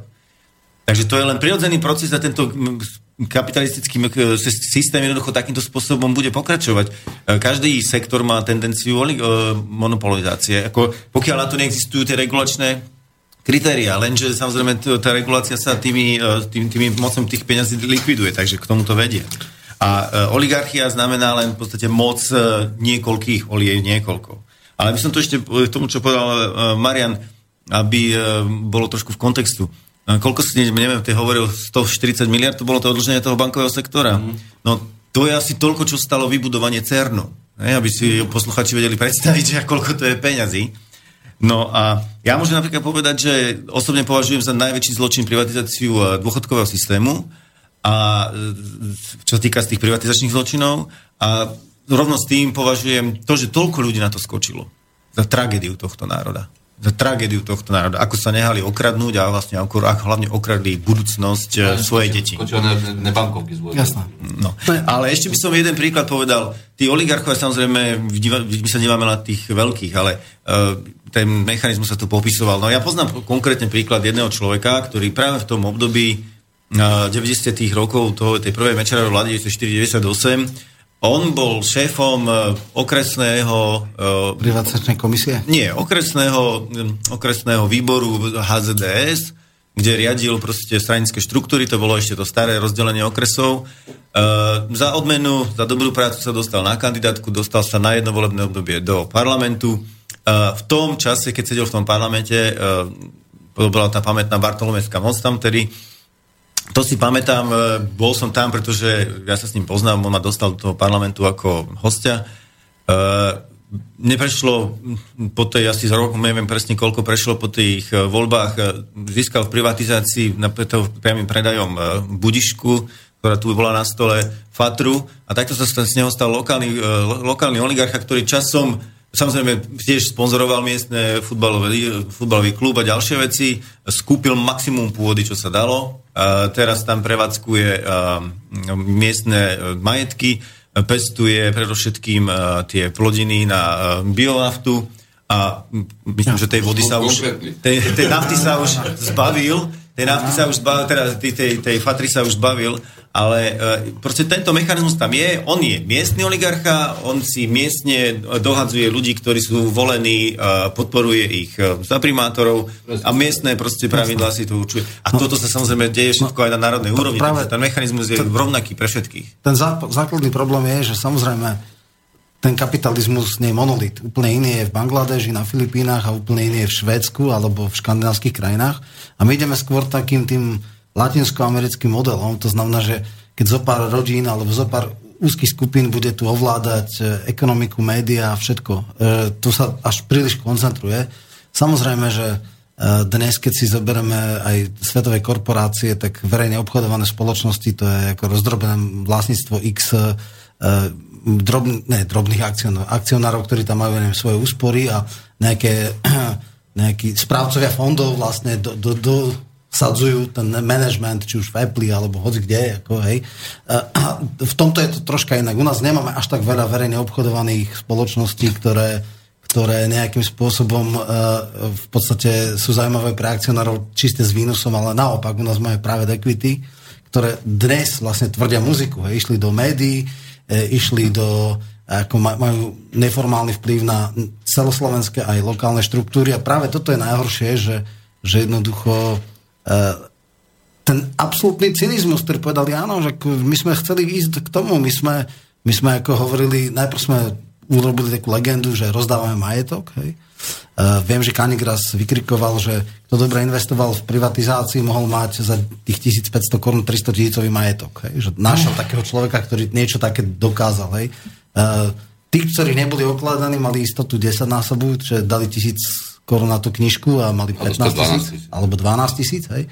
No, ale absolútna väčšina v podstate, ako sa hovorí, účtovná trhová hodnota a preto sme sa dostali tam a preto vlastne vtedy vznikli tí v, za Mečiara oni začínali rásť, ale úplne, že maximálny boom urobili za Zurinu, tie, tie oligarchické štruktúry, alebo tie private equity, čo teda akože dneska sa takto nazývajú. A áno, presne tam tie transformácie, napríklad to družstvo z VŽ, čo ostalo, tej Penta, to bolo ukážková zlodejina. A najhoršie je to, to morálny akože, šrám na, na tele spoločnosti, že to všetko je legálne.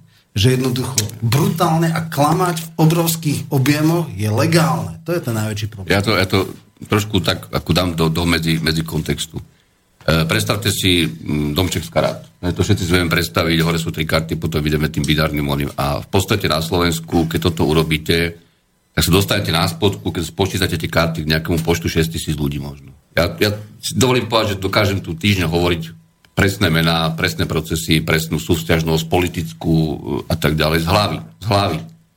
Proste pamäť niekedy funguje lepšie, horšie a prečo som tým všetkým, bol som pri tom v mnohých veciach aj priamo na ministerstvu hospodárstva. Teda písal som Miklošovi, nech nepredáva SPP za, za to, čo predal. Nikoho to nezajímalo. Tie analýzy zlikvidovali, mám to doma. Proste pri priateľci slovenskej elektrárny sa e, aj iných týchto podnikov energetiky sa rok predtým management správal tak, že zadával externé zákazky, aby znižil hodnotu podniku. Lebo keď dávaš externé zákazky, tak jednoducho ten podnik má nižšie výnosy, lebo nerobí to vlastnými zamestnancami, ako napríklad opraviť potruby alebo bežné veci, hej. Ale dáva to externým firmám, čiže zhoršuje ako hospodárenie podniku. Oni to naschválili, oni to nariadili tým podnikom, SPP a tak ďalej, aby znížili hodnotu, aby mali ďalší argument, že prečo to vlastne predať a zobrať, zobrať do, do, do, do vačkovú províziu. Proste to sú kriminálne činy totálneho. A ja sa pýtam úplne vážne, ktorá slovenská vláda, to je jedno teraz, či budeme sa tu hrať na nejaké jak sa to nevolajú sociálne demokrati, alebo čo mi to je úplne jedno, to je, keby, to bola, keby tam bol orangutan e, ako predseda vlády.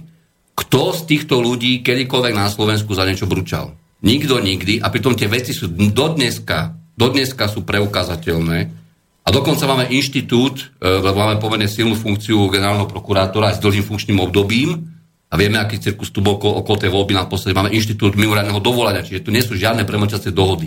Darmo, že upratali FNM, že ho dali pod ministerstvo hospodárstva, že zlikvidovali formálne FNM, archívy existujú, ale existujú aj iné dokumenty, ktoré sa dajú aj v zahraničí dohľadať, cez banky napríklad. Kam išli tie peniaze. To sa dá urobiť aj dnes. Ja sa pýtam, kto z týchto ľudí proste čokoľvek tu dorazil v tejto, eh, ani nie že na ukážku, ale na nejaký taký akože exemplárny prípad, že bol potrestaný niekto. Nejde o to, tam, tam sú neskutočné kauzy, lenže tá politická moc, a keď sa hrá formálne na nejaké divadlo, že superíme a budeme superiť a Teraz som videl, že Mikloš sa vracia s nejakým projektom o školstve. Či, áno, áno, to, už, to, už sú, to, to, to sú už no, normálne, to sú, to sú už pankrasové rakoviny, to, to akože je doslova. Proste e, e, ľudia, nebláznite. Však, e, ja ja ne, ne, ne som špeciálne pred, pred, pred, predjudikovaný voči nejakej figúre. Tí figúre spústa, niektoré sa vôbec nespomínajú ani verejne. A sú v tých hrách do dneska. A od roku 90 sú tam. Ale ja sa pýtam, e, čo chcete, čo, a nie, že čo s tým chceme robiť ako máme postaviť e, akúkoľvek lepšiu aj pre tých mladých, čo dneska spisujú nejaké petície zahraničia, ďalej spoločnosť, že zvrátia, nevrátia a tak ďalej, pre tých, čo sú tu, keď v podstate my nie sme schopní priznať veci, ktoré sú na stole a povedať, vážený, veď vy ste tu znižili hodnotu podnikov 300-400 miliónov korún slovenských, odrbali ste ich ešte na zvýšených cenách energií a ešte ste tvrdili, že to je všetko v poriadku, lebo to bola medzinárodná súťaž, kde bol jeden záujemca a bol jeden posudok z firmy, ktorá po, dva dní na to, po, po tom, čo zobral províziu, zanikla a ktorého šéfa zavreli v Rumunsku o 10 rokov za podobné veci a Rumúni ho zavreli. No tak ja sa už naozaj pýtam, či sme my normálny národ ako v tomto. No, toto už je ekonomická, ale politická debata. Ja to presne poviem, e, možno si všetci pamätáme, e, a za akým veľkým mediálnym humbukom bola veľká e, mm, šťára v elektrárnach, hej, že zapečateli počítače a strašné archív a neviem čo všetko.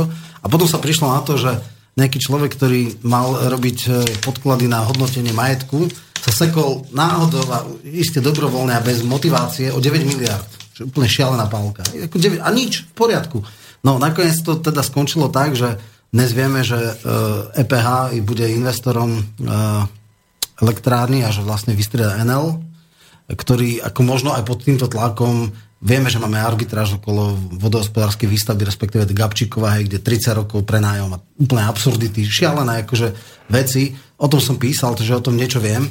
Uh, No áno, je to jednoducho tak. Dnes, čo je najabsurdnejšie a čo teda dávam do ponuky alebo do, do vedomia, alebo do, uh, aby si dali na to pozor, je, že Vazil Hudák, odstupujúci minister hospodárstva, robil memorandum porozumení z EPH, že potom, keď sa dostávajú Mochovce a, a stane sa minoritným vlastníkom EPH, bude mať manažerskú kontrolu, čo je nonsens. To je ďalší model, ktorý SPP. bol, že bolo nielen SPP, aj teraz EPH dokonca. Ak to, to, robil, ak to robil, ak to robil Zurinda v poriadku, akože od neho nič iné som nečakal. A samozrejme ten model, že minoritný akciár, manažerská kontrola, to bolo fatálne zlyhanie sdl ktorá vtedy bola pri vláde, ktorá je hlboko odporúca logike, obchodnému zákonníku všetkému a vieme, že takto sa tunelovali tie napríklad rozvodné závody, že cez fiktívne poradenské e, zmluvy vyťahovali zisk,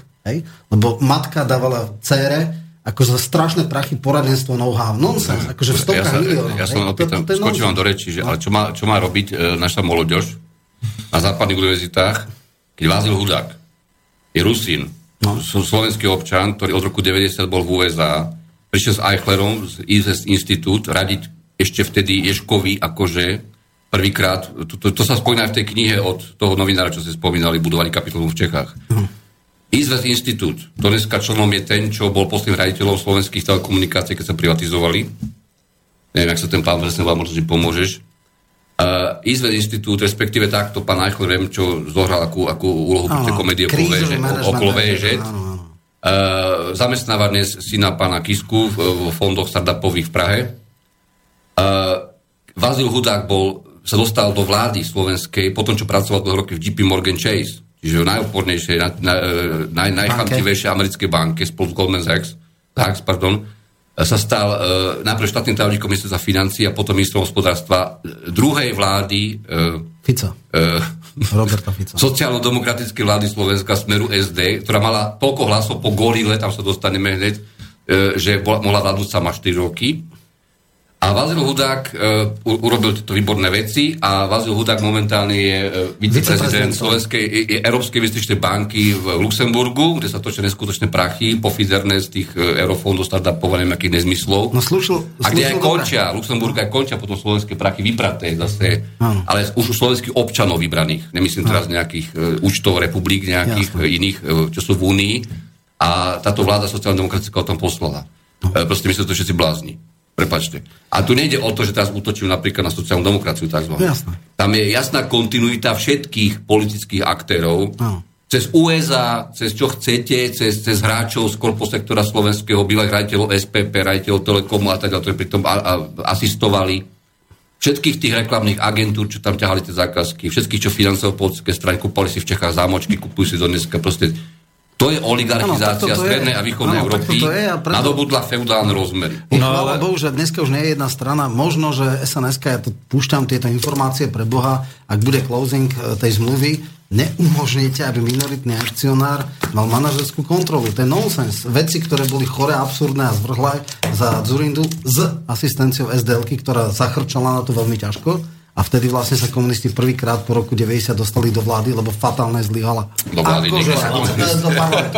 Do parlamentu, áno. Dostali sa tam s agentom áno. Arvajom na kandidátke. Ne, nepatrične. No ale my nadávame na, olich, na oligarchov a vy tu už hovoríte o nejakých šedých eminenciách, jak je ten hudák. Nie je to trošku tak, že mnoho tých ľudí je niekde v pozadí? Ja som tu hovoril o svojich spolužiakoch, teraz kľudne poviem, zabudnite na nich, pretože to sú aspoň tí, ktorí išli s kožou na trh a sú niekde verejne ako Slovenskú dostupný. politiku riadil ale, od roku. Ale tá šedá eminencia, tí oligarchovia v pozadí, to je to, čo vy hovoríte. Slovenskú republiku riadil od roku 85-6, možno, ja neviem, asi 50 ľudí. Ináč to boli mnohí tí, čo potom sa stratili tie záznamy, keď Mečer bol odvolaný z tej vily v Trenčine, tých, tých e, eštebákov, ale niektorí aj sa priznali, že boli eštebáci, nemali s tým problém. A pravdu povediac, z týchto ľudí polovička verejnosti vôbec nie je skoro známa. A respektíve je známa, a napríklad pán generál Lorenz, ktorý častokrát je ako považovaný, že on to tam nejako piškvorkuje e, na počítači. To je skôr taká verejná figurka, že ho všetci poznáme, ale on to určite nepiškvorkuje. Len to chcem povedať, že e, toto sa nezbavíte, pokiaľ, pokiaľ e, na Slovensku nevznikne úplne, úplne ako bez, bez účasti akejkoľvek politickej síly, čo bola doteraz pritom na, na, na slovenskej politickej scéne, nejaká úplne iná politická, politická scéna, alebo proste nejaký, nejaký radikálny les. Lebo títo ľudia sa nikdy navzájom e, neposadia do väzenia. Ďalšie témy v našom konšpiračnom byte. Ako sú navzájom prepojené mafie a štátne zákazky počas rozpadu národného hospodárstva ako spravodajská hra a kto kradne peniaze z nášho štátneho rozpočtu. To sú také ľudové témy. to aj poslucháči to A to by potom asi bolo normálne celý telefónny zoznam začať, lebo to sú neskutočné kvanta. Ne, ja, či, či nestoja už e, niekde pred dverami. Ja k tej mafii, ona mafia sa častokrát chápe zle, ono sa to častokrát aj píšu rôzni takí spisovateľia, furt nejaké nezmysly o mafii aj Černák si spomína furt na nejaké nezmysly teraz, aj ono principiálne je to tak, že tá mafia tu bola v 10 rokov. My sme zažili osobne tých ľudí, niektorí, ktorí boli smiešní pre rokov 89, aj potom boli to rôzne zápasníci, boxeri, neviem čo všetko to boli. A tí by nikdy nevymysleli tie odrby finančné. Je, medzi nami, buďme úprimní. To boli chlapci, ktorí boli schopní niekoho zbiť, alebo možno aj zabiť, ale určite by nemysleli kuponku, ani by nevymysleli e, zmenu e, IPF na obyčajné akciové spoločnosti, prevod účtov do Liechtensteinska, to asi ťažko by oni vymysleli. Čiže oni boli používaní ako, a navzájom potom sa navzájom samozrejme vykantrili, respektíve vykantril niekto iný, ak bolo treba, ak boli nebezpečné. Ak nie, tak dožili a dožívajú do dneska na dôchodku a stiažujú sa, že už nemajú na husacínu alebo na čínske one jedla. Uh, ale to chcem povedať, že uh, veľa tých mafí sa za, zavrelo, respektíve sa, sa nejakým spôsobom odstránili sami. Ostali niektorí členovia z týchto vecí, a myslím, že už dokonca sú zahraničí viac menej. A áno, ja to nebudem teraz konkretizovať, mafistické štruktúry z 90. rokov, aj tie, čo boli na tých povestných zoznamoch, čo unikli vtedy. Vtedy prvýkrát robila policia chybu inak v tejto štáte, asi naposledy, keď uh, tomu, jak sa volal ten, čo tam bol, ten Spišak, Spišak sa volal, nie? Áno, Jaroslav, ktorý je teraz šéfom, šéfom myslím, že slovna v tej ochránky, neviem, už to robí ešte stále. Tak on možno, že nebol, nemal nejaký jasný zámer s tým, ale prvýkrát vtedy unikli tzv. tzv. Ma, ma, mafiánske zoznamy. A ja vám garantujem, tie boli práve. Hej, ako z veľkej časti, to, čo policia mala reálne nazbierané, a dodnes niektorí tí ľudia z tých, z tých mafiánskych zoznamov sú aktívni e, úplne na, na najvyššie poschodia slovenskej politiky, bez diskusie. A držia za gule veľa ľudí. To je ten, čo má a rodinu? A veľa ľudí nevie, nevie a veľa ľudí nevie, nevie e, sa potom ako prestať držať za gule a preto tu máme aj teraz také tie javy, čo tu máme, pretože tam sú tie figury priamo zapojené. Ale ja nebudem tu ako k tomu. No ja by som skúsil ešte k tomu polčasu rozpadu národného hospodárstva. Neviem, ako to bolo chápané, lebo my sme to už tu preberali, že keď začali padať slovenské banky a keď vlastne bola celá tá politická situácia proti Mečiarovi, to bol ten polčas rozpadu, kde ešte sa niečo dalo robiť, ešte sme mali, aj keď teda tú tenku a, a nemorálnu, ale predsa len tú malú slovenskú kapitálovú vrstvu a dneska my sa už nachádzame niekde úplne inde. My už máme ten, to národné hospodárstvo úplne rozpadnuté. Ešte pred pár rokmi sme s Ferkom Škvrndom mali takú e, besedu o tom, že či máme ekonomiku na Slovensku alebo slovenskú ekonomiku a tam sme už smutne skonštatovali, že už je to len ekonomika na Slovensku. Ešte ja s že... súhlasím, ale no. podľa mňa to je trošku mm-hmm. taký pohľad, že máš tu stále túto krajinu, máš tu tú pôdu, máš tu tie úžasné akože prírodné krásy, v úzovkách máš tu ľudí, máš tu štruktúry, máš tu formálnu politickú moc, máš tu ústavu, máš tu inštitúcie, úrady, kde spôsobili zamestnaní, ktoré nemajú čo robiť ako teraz šéf NKU Mitrix sa stiažoval, že nemá čo kontrolovať vlastne. A jednoducho zmeniť sa to dá. Ale nemôžete, nemôže to niekto meniť, keď naskočí zase na tie hry, ako to bola minulý s tým CT, Chceli sme odpaliť jednoho smeráka pašku, tak sme si urobili jedno ECT, ktoré je úplne jedno z tisíc CT. A navyše sa ukázalo, že ako to potom ten pán doktor Bielovranovi to ako reálne v tom zohral tú úlohu a sedí v parlamente. Pre nich je podstatné sedieť v parlamente, mať imunitu, brať plat, hrať cirkus a principiálne nič na statusu quo nezmeniť. Čiže žiadnu tú oligarchickú štruktúru nenarušiť. A pokračuje ďalej. Tá si veselo Brom, Brom svoju pesničku. Medzinárodne dneska má kontakty na Brusel, na Štrásburg, na, na čo chcete, na Panamu, na Ameriku, to nie je žiadny problém, na Čínu. A ono keby išlo iba o podnikanie reálne, tak by sme sa nemuseli hnevať. Hej. A keby tá spoločnosť bola tak či tak nerovná, ona by bola vždy nerovná kvôli, kvôli tým procesom, čo tu boli, a trebalo by tu nerovno zmierňovať, tých šanci, myslím.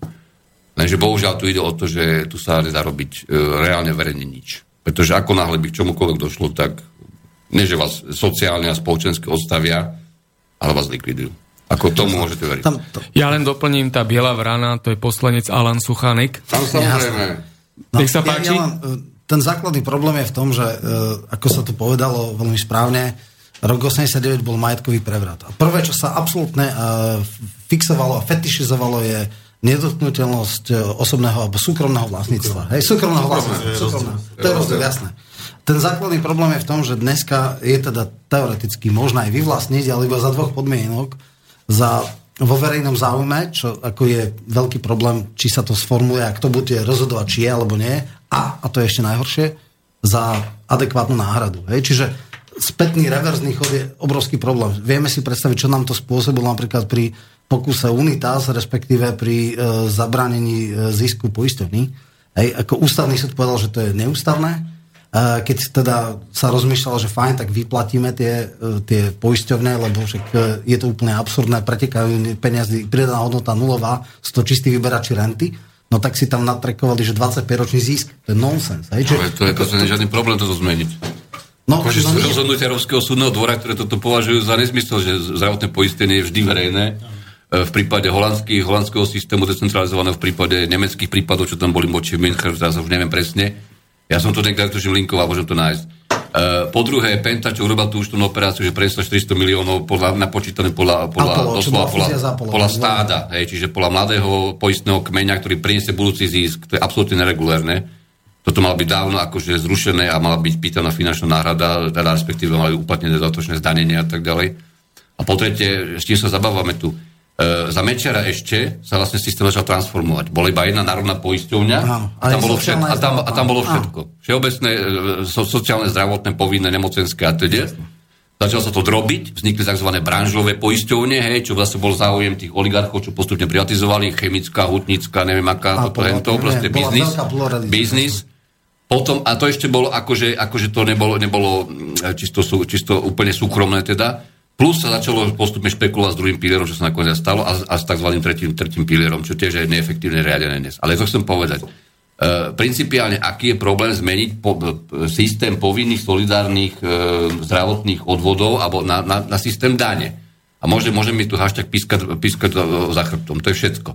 E, nie je problém e, nastaviť a zdôvodniť a ísť do zásahu do systému vodičov, napríklad aj v regulácii, neviem, e, energetiky, alebo, alebo vodárni, alebo čokoľvek, aj majetkových regulácií. A dostať von tie, tie prísavky, a to nikto nechce spraviť. Ani právne. Čiže, čiže ja sa pýtam, dobre, ak pokračujeme v tom, čo tu tých 27 rokov, teraz bez, bez, bez ohľadu na formu tej spoločnosti, či ako to budeme volať, to je úplne jedno. Ak pokračujeme v tom ďalej, a nevieme zmeniť základné, základné právne a iné inštitúty a obhajiť to e, aj, aj medzinárodne, keď bude treba, tak potom e, tá politická no, reprezentácia nemá na to, aby tú krajinu viedla. No, to, to je to, úplne jednako to ja, budeme volať. Jasný precedens máme extrémne v Strednej Európe, v tomto kontexte máme obrovský negatívnu skúsenosť s medzinárodnými arbitrážami. Viem veľmi dobre, že ako skončil spor CMI kontra Železný, a že jednoducho česká vláda musela strašné milióny platiť súkromnej spoločnosť za to, že neochránila jej investíciu. Že rozdiel, rozdiel, rozdiel baviť sa o trhu televíznych staníc a rozdiel, a navyše teda tiež, podľa ten spor bol divný, ale to je jedno, a rozdiel je baviť sa o povinných platbách, odvodách, poistení a tak ďalej. To sú úplne iné otázky.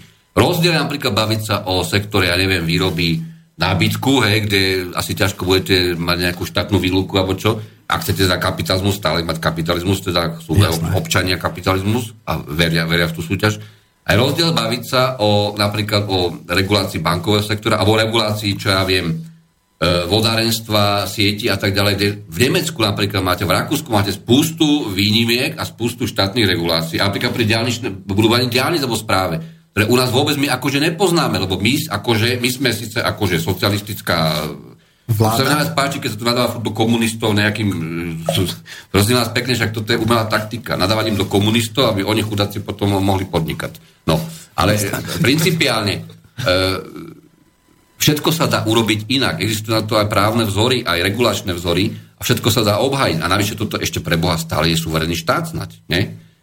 Ako to, že máte klauzulu, že, že zákony, alebo teda naradenia Európskej únie sú nadradené národným, to neznamená, že vy nemôžete zajtra vyvlastniť zdravotné poistenie nejakým elegantným spôsobom a obhajovať to na Európskom, Európskom súdnom dvore alebo arbitráži. A to neznamená, že si nenajmete ľudí, alebo, alebo dokonca štátnych úradníkov, lebo aj takí sú u nás určite aj schopní štátni úradníci, ale ne, nemôžu bohužiaľ robiť to, čo chcú poradím, pretože na nimi je vždy nejaký blbec, ktorý to tam tuneluje. ako ministra a tak ďalej, e, tak, že, že by nedokázali tieto veci bez toho, aby sme platili externým právnym agentúrom a tak ďalej uregulovať. Ale tu sa nechce. To je všetko. Posledné témy dnešného konšpiračného bytu sú kauza Gorila a finančné skupiny. Fungujú alebo nefungujú kontrolné mechanizmy na Slovensku? To môžeme doplniť. To je aká téma? Súmrak, oligarchov a čas na zmenu systému. Silvestrovská. Hej, takže posledná Možno- téma súmrak, oligarchov a čas na zmenu systému. Čo sa, Nech sa týka, páči. čo sa týka kontroly funkčných, teda tých kon, nefu, funkčností kontrolných mechanizmov, rýchlosť e, na cestách to funguje asi celkom dobre. Tak asi. A Radary sú Hej, statické. a- Áno. tie ostatné, e, myslím si, že určite by sme našli nejaké ďalšie systémy, ktoré fungujú celkom dobre kontrolné, ale e, čo sa týka e, tej verejnej politiky, tak to asi, asi ťažko. Ja si myslím, že veľkým rozptilovačom celého, celého toho tej celej tej pozornosti tej verejnosti je ten, ten, ten konzumný model a tie médiá a, a v podstate od, e, odkládajú pozornosť ľudí od reálnych problémov na pseudoproblémy a samozrejme ten, e, tí ľudia sú potom preťažení z týchto vecami, z týchto hystérií, e, moralizovaní a tak ďalej a potom e, si to vykompenzujú nejakou hollywoodskou spotrebou a tým pádom akože je slepá ulička a veľmi ťažko sa dochádzajú k nejakým e, reálnym zmenám tejto spoločnosti. A to, čo tu hovoril Marian, e, to samozrejme, to je politická elita, je to politická trieda, ktorá, ako sa hovorí, kapri sami sebe rybník nevypustia, takže to bude, to je proste začarovaný kruh a v kapitalistickej spoločnosti, keď si vezmeme teraz ten globálny kapitalizmus, je celkovo v kríze. Takmer v každej krajine, a nevieme, či vôbec môžeme pomenovať nejakú krajinu, ktorá v takej kríze nie je tej morálnej, No ale potom stojí otázka, že či to je vôbec možné v tom kapitalizme sa tomu vyhnúť. No kapitalizmus e, pred, čo to bolo mesiac, kedy ten e, nositeľ tej Nobelovej ceny za ekonómiu, čo není Nobelová cena, ten Schiller, e, v pravde to bolo v niekoľkých článkoch, keď otvorene povedal, kapitalizmus je systém, ktorý proste uprednostňuje tých nemorálnych a prežili tých nemorálnych. Takže keď to ten systém generuje, to správanie, No tak potom akože proste to nemôže fungovať Slepá inak a z celého, z celého toho, z celého tej genézy e, časovej to vždy takýmto spôsobom e, končí. To ako, môžete okrem toho, ako samozrejme môžu byť rôzne kultúry, kde nejakým spôsobom e, dodržiavajú sa nejaké spoločenské pravidlá, no ale akože to nemôžete vynútiť zákonom. Hej? Keď sa medzi nimi tí ľudia objavia proste tí uh, dráci, žraloci a tak ďalej, tak nemôžete ich za to potrestať. Je to všetko legálne a tým pádom oni idú dopredu a už začnú si legislatívne meniť. Ja by som tu ešte k týmto veciam povedal len taktú vec. Bavíme sa tu o týchto činoch rôznych, uh, ktoré poškodzujú tú populáciu. Tak existuje taký koncept, ktorý sa volá, že ekonomické zločiny proti ľudstvu. A uh, je to proste len návrh e, určitých ekonomov, akým spôsobom uh, posudzovať uh, tú verejnú politiku. Tá ekonomická politika, ktorá je reálne prijatá, samozrejme má vždy nejakú sprievodnú retoriku a tak ďalej. No a ten koncept má, je veľmi v podstate jednoduchý. Ten zločin ako taký by v zásade mal splňať uh, 8 základných kritérií a potom by sme v podstate mohli na základe týchto kritérií posudzovať jednotlivé tie skutky alebo tie politiky, ktoré sa stali. Tak ja ich tu vymenujem, aby to bol nejaký ten kontext toho. Tak zaprvé, tá politika, tie reálne proste uskutočnené e, opatrenia spôsobia priame, nepriame alebo vedľajšie škody. A po druhé, e, poškodzujú vždy veľkú časť spoločnosti. Po tretie, e, tieto škody sú vopred predpovedané a očakávané. To znamená, že sú spôsobované zámerne. Hej. Po štvrté, škody sú vždy súčasťou, tieto škody sú vždy súčasťou asymetrickej rovnováhy. To znamená, je tam tá časť, e, veľká časť, ktorá trpí škodu, ale vždy tam je tá druhá časť, Ktorá ktorá, bude profitovať. ktorá bude profitovať. To je tá, to myslím, že je kľúčová zložka tohto uh, posudzovania vlastne týchto skutkov alebo týchto politík.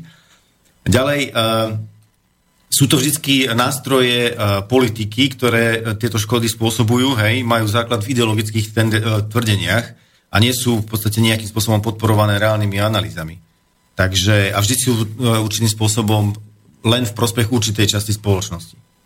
No a uh, sú to činy, ktoré sú uh, z politických, vyplývajú z politických rozhodnutí, to znamená, nie sú to operatívne alebo technické.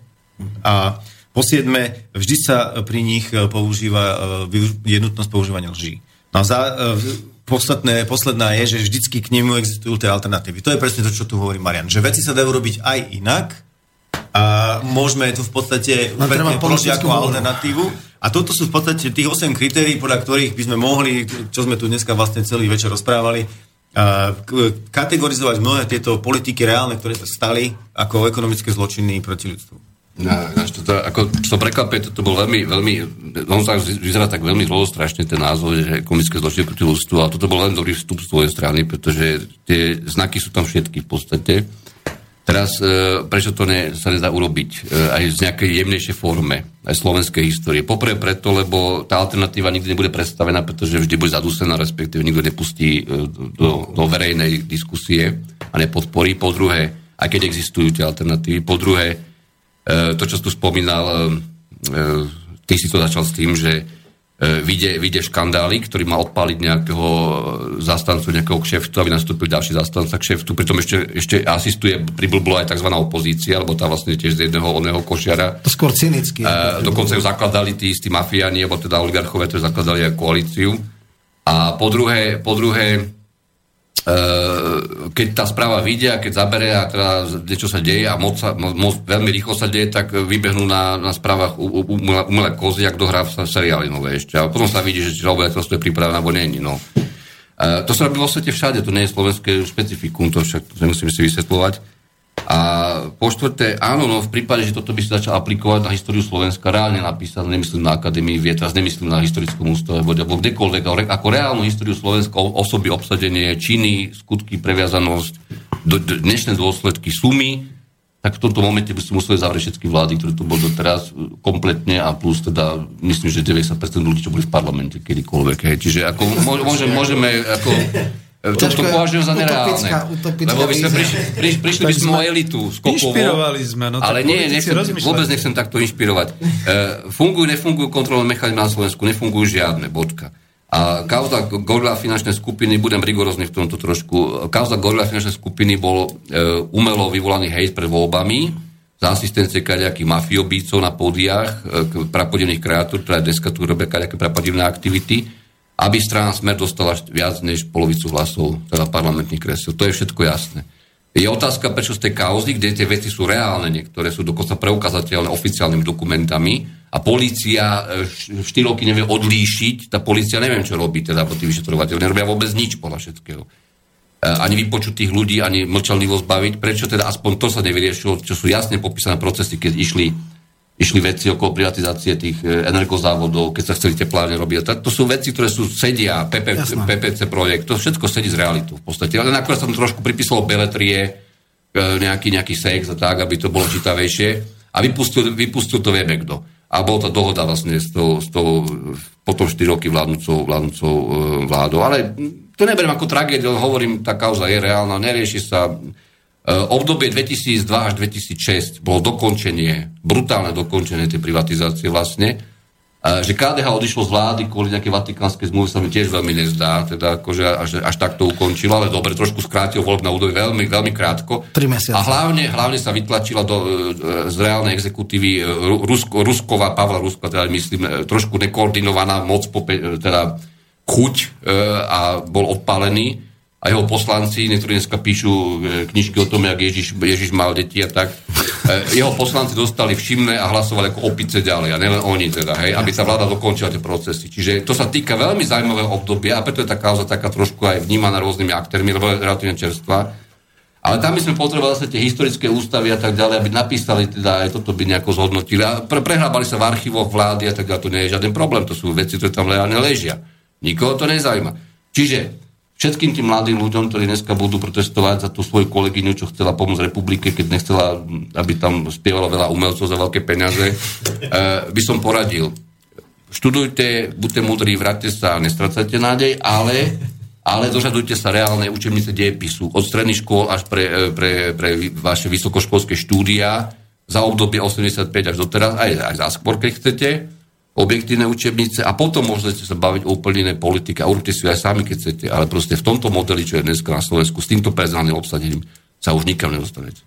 Ja ešte chcem jednu takú vec. Áno. Gorila som písal, však čítal som a bola to jedna veľká nevyužitá šanca. Nevyužitá šanca v tom, že je to taký folklor, že stále sa tak ako hovorilo, áno, stále sa kradne zákazky ja neviem čo, politici rozhodujú, ale tamto také všeobecné nadávanie pivné pri v krčmách dostalo konkrétne mená, konkrétne osoby, konkrétne, ako to ide. Hej? Ako scénar bol napísaný úplne presne, e, konšpiračný byt. Malchárek prišiel, Haščák povedal, toto urobíš, toto urobíš, zasalutoval, stiahol chvost, išiel robiť. Potom bolo FNM, Bubeníková, e, vypláca e, ten vypláca toho, ten vypláca toho, ako Mikloš vypláca Zurindu, tento, čo je za SDKU, je v fonde, dostane za túto privatizáciu toľko. No, skrátka, úplne, že manuál, hej? Klasický manuál. No, a čo je úplne, že zásadné, samozrejme, že ten problém je v tom, že vieme niečo, ako je, ale druhá vec je to dokázať. E, máme prepisy, nemáme e, zvukové nosiče, hej? To nebol prvýkrát, aj keď račianský starosta, uh, tak tiež zrazu. Bielý? Čiže, čiže, áno, hej, čiže, čiže ako, to je, to je ten, ten problém, že tá verifikácia, aj sa vie, že kto a za koľko predal tie veci, čiže Jedna vec je, že hráme sa tu na nejakú, akože ťažko odsúdiť za nejaké veci, ktoré sa nedajú úplne verifikovať to, že nemáme ten, áno, boli to súdne príkaz tam bol, čiže bolo legálne nahrávané, ale bohužiaľ ten nosič nie je... Už nie je ale, ale môžete písať výpisy zahraničných bank o, o no. akýchkoľvek slovenských legálnych personách aj cez nejaké panamské opice. To je úplne Jasne. jedno. No. Všetko sa dá spraviť. Americká vláda dokonca, čo nie je žiadna ideálna vláda medzi nami, e, dokázala spústu peniazí dostať z Bermud, e, z Baham, cez súkromné právne kancelárie a, po, a keď, keď to nešlo, tak si aj povedala aj, aj, iné orgány, aj civilnejšie, že vážený, ale vy potom nebudete už žiadna vláda túto, akože budete to hrať na niečo, ale tam znižil veľa peniazy našich ľudí a chceme ich naspäť a dostali naspäť. A čo chcem hlavne povedať, prepáčte, že som vám skočil do reči. Ono, aby mi to neuteklo, ono problém je v tom, že koľkoľvek vyťahnete z tej slovenskej politickej histórie, že poviete, teraz ste spomenuli e, bývalého račanského starostu Bielika, ako zmizli záznamy o jeho, o jeho akože, akože, teda neviem o čom. Korupčné tejto. E, zmizli za ministra Pálka mimochodom. Áno, Zase dneska niekto, niekto bude hovoriť, že Pálko je ten, čo teda chcel bojovať s niečím. Ano. Problém je ten, že zo žiadneho človeka, zo žiadnej skupiny ľudí, Teraz sme tu mali kauzu čistý deň, ktorú vôbec SAS nedokázal dotiahnuť, pretože tam sú zjavné veci, kde tie prachy mizli na aké účty. To sa dá úplne jednoduchými preklikmi dostať do obrazu. Ja to riešiť nebudem. Ja sa pýtam jednu vec.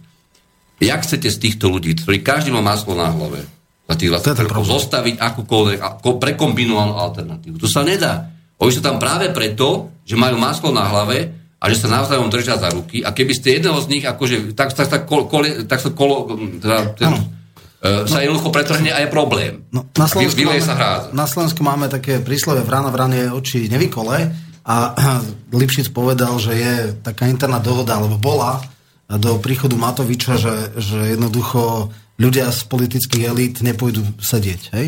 A, a troška nehrá. Matovič nám kľudne daj. On, on je blázon, ktorý nehrá podľa pravidel. Súčasť hry. Matovič súčasť hry. Možno, ale, ale troška to ako problematizuje.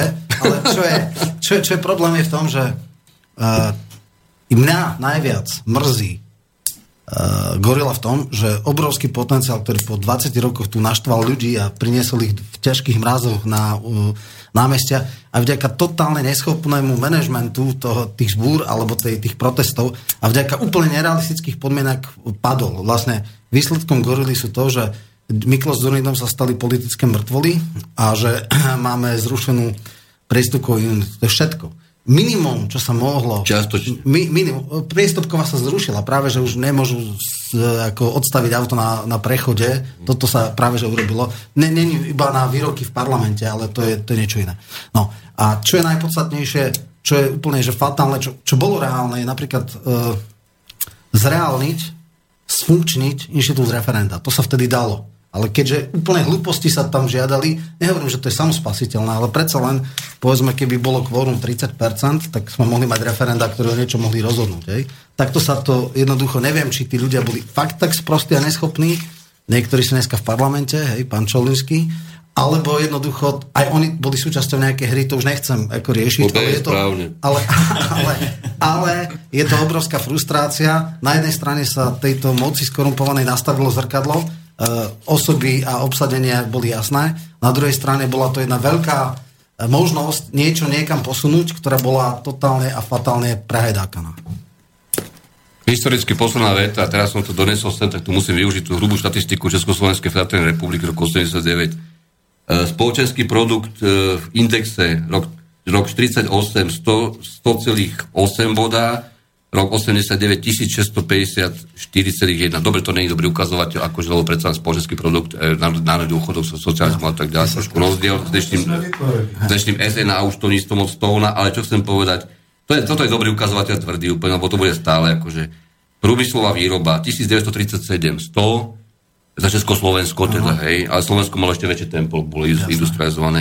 1989 1551 index. E, ja už by som poprosil všetky tie opice, čo stále píšu, že ako by Koš povedal, že v roku 1948 tu bola púšť na, na Zemi, aby s tým prestali. Nemusíme spomínať nostalgicky na nič, systém bol iný, ale o to ste prišli, vážení spoluobčania, a ak chcete niečo nového, už bez tohto vyplakávania musíte začať na novom stole zase. Dúfam, že tak. Ďakujem, takže to bol konšpiračný byt číslo 23. Od mikrofónu sa lúči Martin Bavolár a lúčim sa s mojimi dnešnými hostiami, ktorými boli Marian Vitkovič. Dovidenia, do počutia. Roman Michalko. Dovidenia, do počutia. Adrian Ondrovič. Pekný večer, Marian. A Peter Zajac Vanka. Dovidenia, určite budeme pokračovať. Všetko dobré, do počutia. Budeme sa počuť v ďalšej časti konšpiračného bytu. Táto relácia vznikla za podpory dobrovoľných príspevkov našich poslucháčov. I ty sa k ním môžeš pridať. Viac informácií nájdeš na www.slobodnyvysielac.sk Ďakujeme.